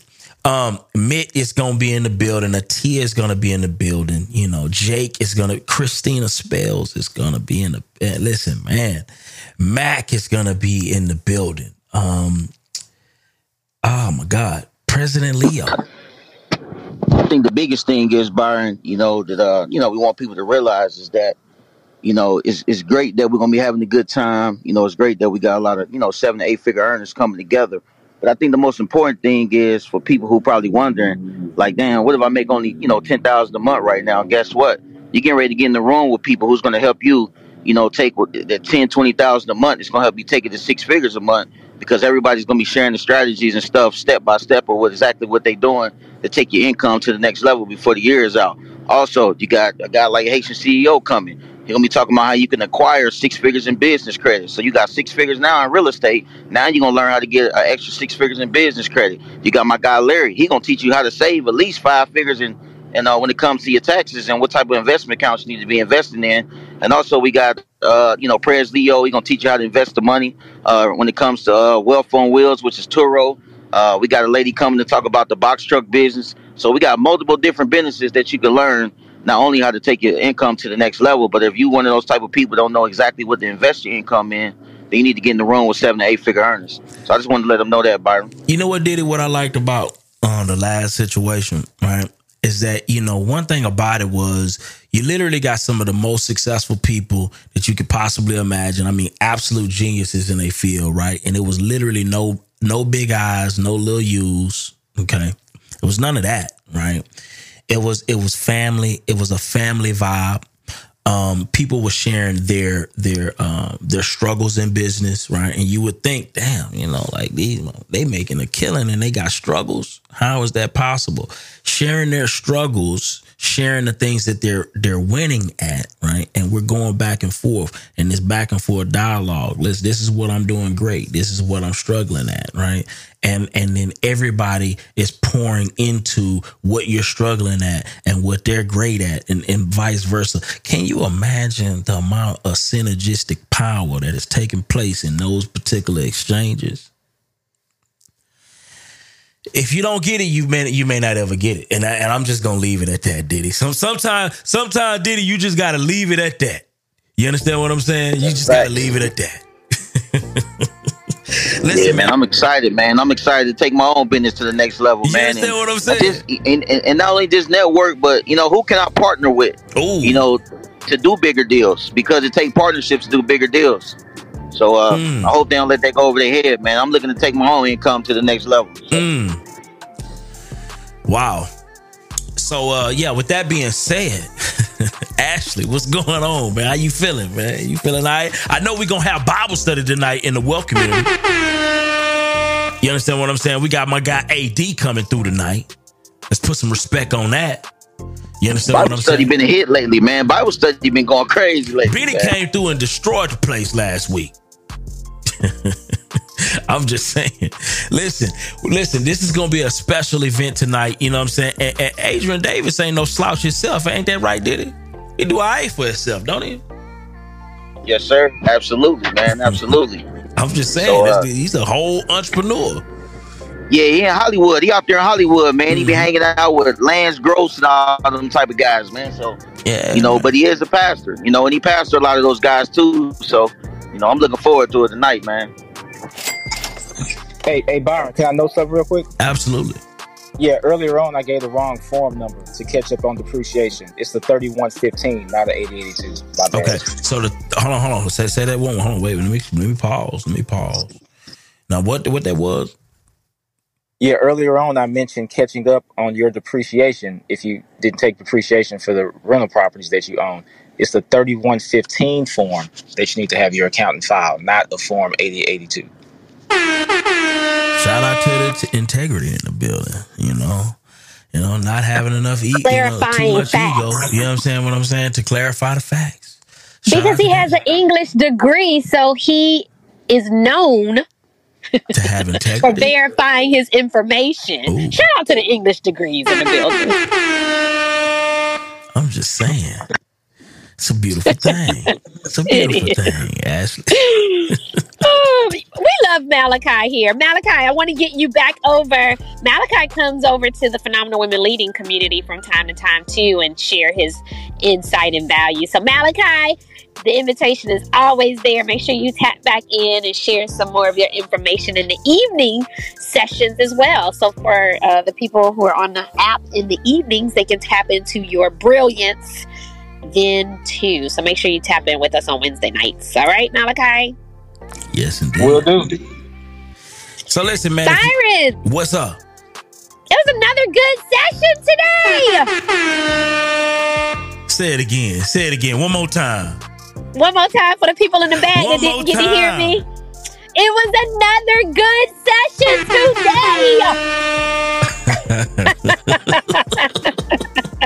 what are y'all gonna do with us? That's the question. What are y'all gonna do with us? Okay. Hey y'all. We appreciate y'all tapping in. We even had Uncle O and Brian and Ditty dropping some jewels in the conversation. Did you hear Uncle O get into it? Yeah, he went ahead and dropped his hey, little piece. He just said it down. He just said it. I know a little something about this topic, man. I just be quiet. You know what I'm saying? Yeah, yeah. You know, he just said it down. You know what I'm saying? Malaki, uh, someone asked in the chat if you can repeat the. Hold on, oh, before oh, you walk oh, through, oh, yeah, before you come through, you wait a me. second. Wait a second. you heard me. What am I gonna do with you? Listen, Malaki, there's a question in the chat. They want to make sure they have that form one more time, please. Before Byron has us walk through, can you let them know what that form is one more time? Yes, the Form 3115, uh, application for a change in accounting method. That part. All right. Okay, he gonna have us walk through, y'all. Hey, hey. hey. we'll see you all tomorrow. Back in the building. Yeah. 6 a.m. 7 a.m. Central and Eastern. Tap in in the morning when he walks through. I'm really doing a bop. What am I gonna do with when you? I walk in, yeah, she fine. Then who brought you? Twins in the beans once again. Yeah, I brought two. Bye, y'all. When I walk through, for the sneaks, couple freaks, come on. Deep. Puffing on that loud, I put Popeye in the leaf. Come on. 30 perky, I'ma pop a nigga if he creep. Come on, walk through, hands on his head, yeah, get him off. Ooh, yeah, I'm that nigga, ayy, I'm that nigga, wait. I'm on froze, fucking ice tray. Have a nice day, Gucci sweats, that's a night day. You a lightweight, I'm fucking hot. Yeah, the flyweight, leaning sideways, it's a vibe. I got two twins in my ride. Come on. Fuck it up, babe, don't be surprised. That's why you on the passenger side. There's plenty of hoes still in line. When I walk through, who gonna be on Instagram a little bit later on? Talk about. I got sauce too. Came with the gang, chop a ring, get a up shot. Oh, I will. When I walk through, in the bins once Hey, again. Ashley. Yeah, I brought two. You know, every now and then one of them songs come on that'll get that'll put the ugly face on you. This one of the ones you put the ugly face on and you get your groove on. You know what I'm saying? You can't do this pretty. You understand what I'm saying? You can't you can't be trying to look cute with this one right here. You gotta put an ugly face on. Yeah. some nacho. Hey. With my vado. You the whole I got the ugly face on right now. I ain't gonna lie about it. Make her sticky, butter it up like she's some Roscoe. Ugh. You a nasty little bitch. The way you crack it up, you like a ratchet little bitch. I just go and get it. She don't ask for the shit. I just might put that TV glass on her wrist. Hey man, y'all be blessed, man. I'ma see y'all tomorrow. Tomorrow we gonna be talking about recession-proof plans in this real estate game. You dig? We gonna be diving deep. You know what I'm saying? When I walk My guy O finna be going crazy tomorrow, man. We gonna listen. No hoes, boy. Yeah, holds barred. Million dollar strategies. You dig? When I walk through. And may y'all be blessed, man. See y'all tomorrow.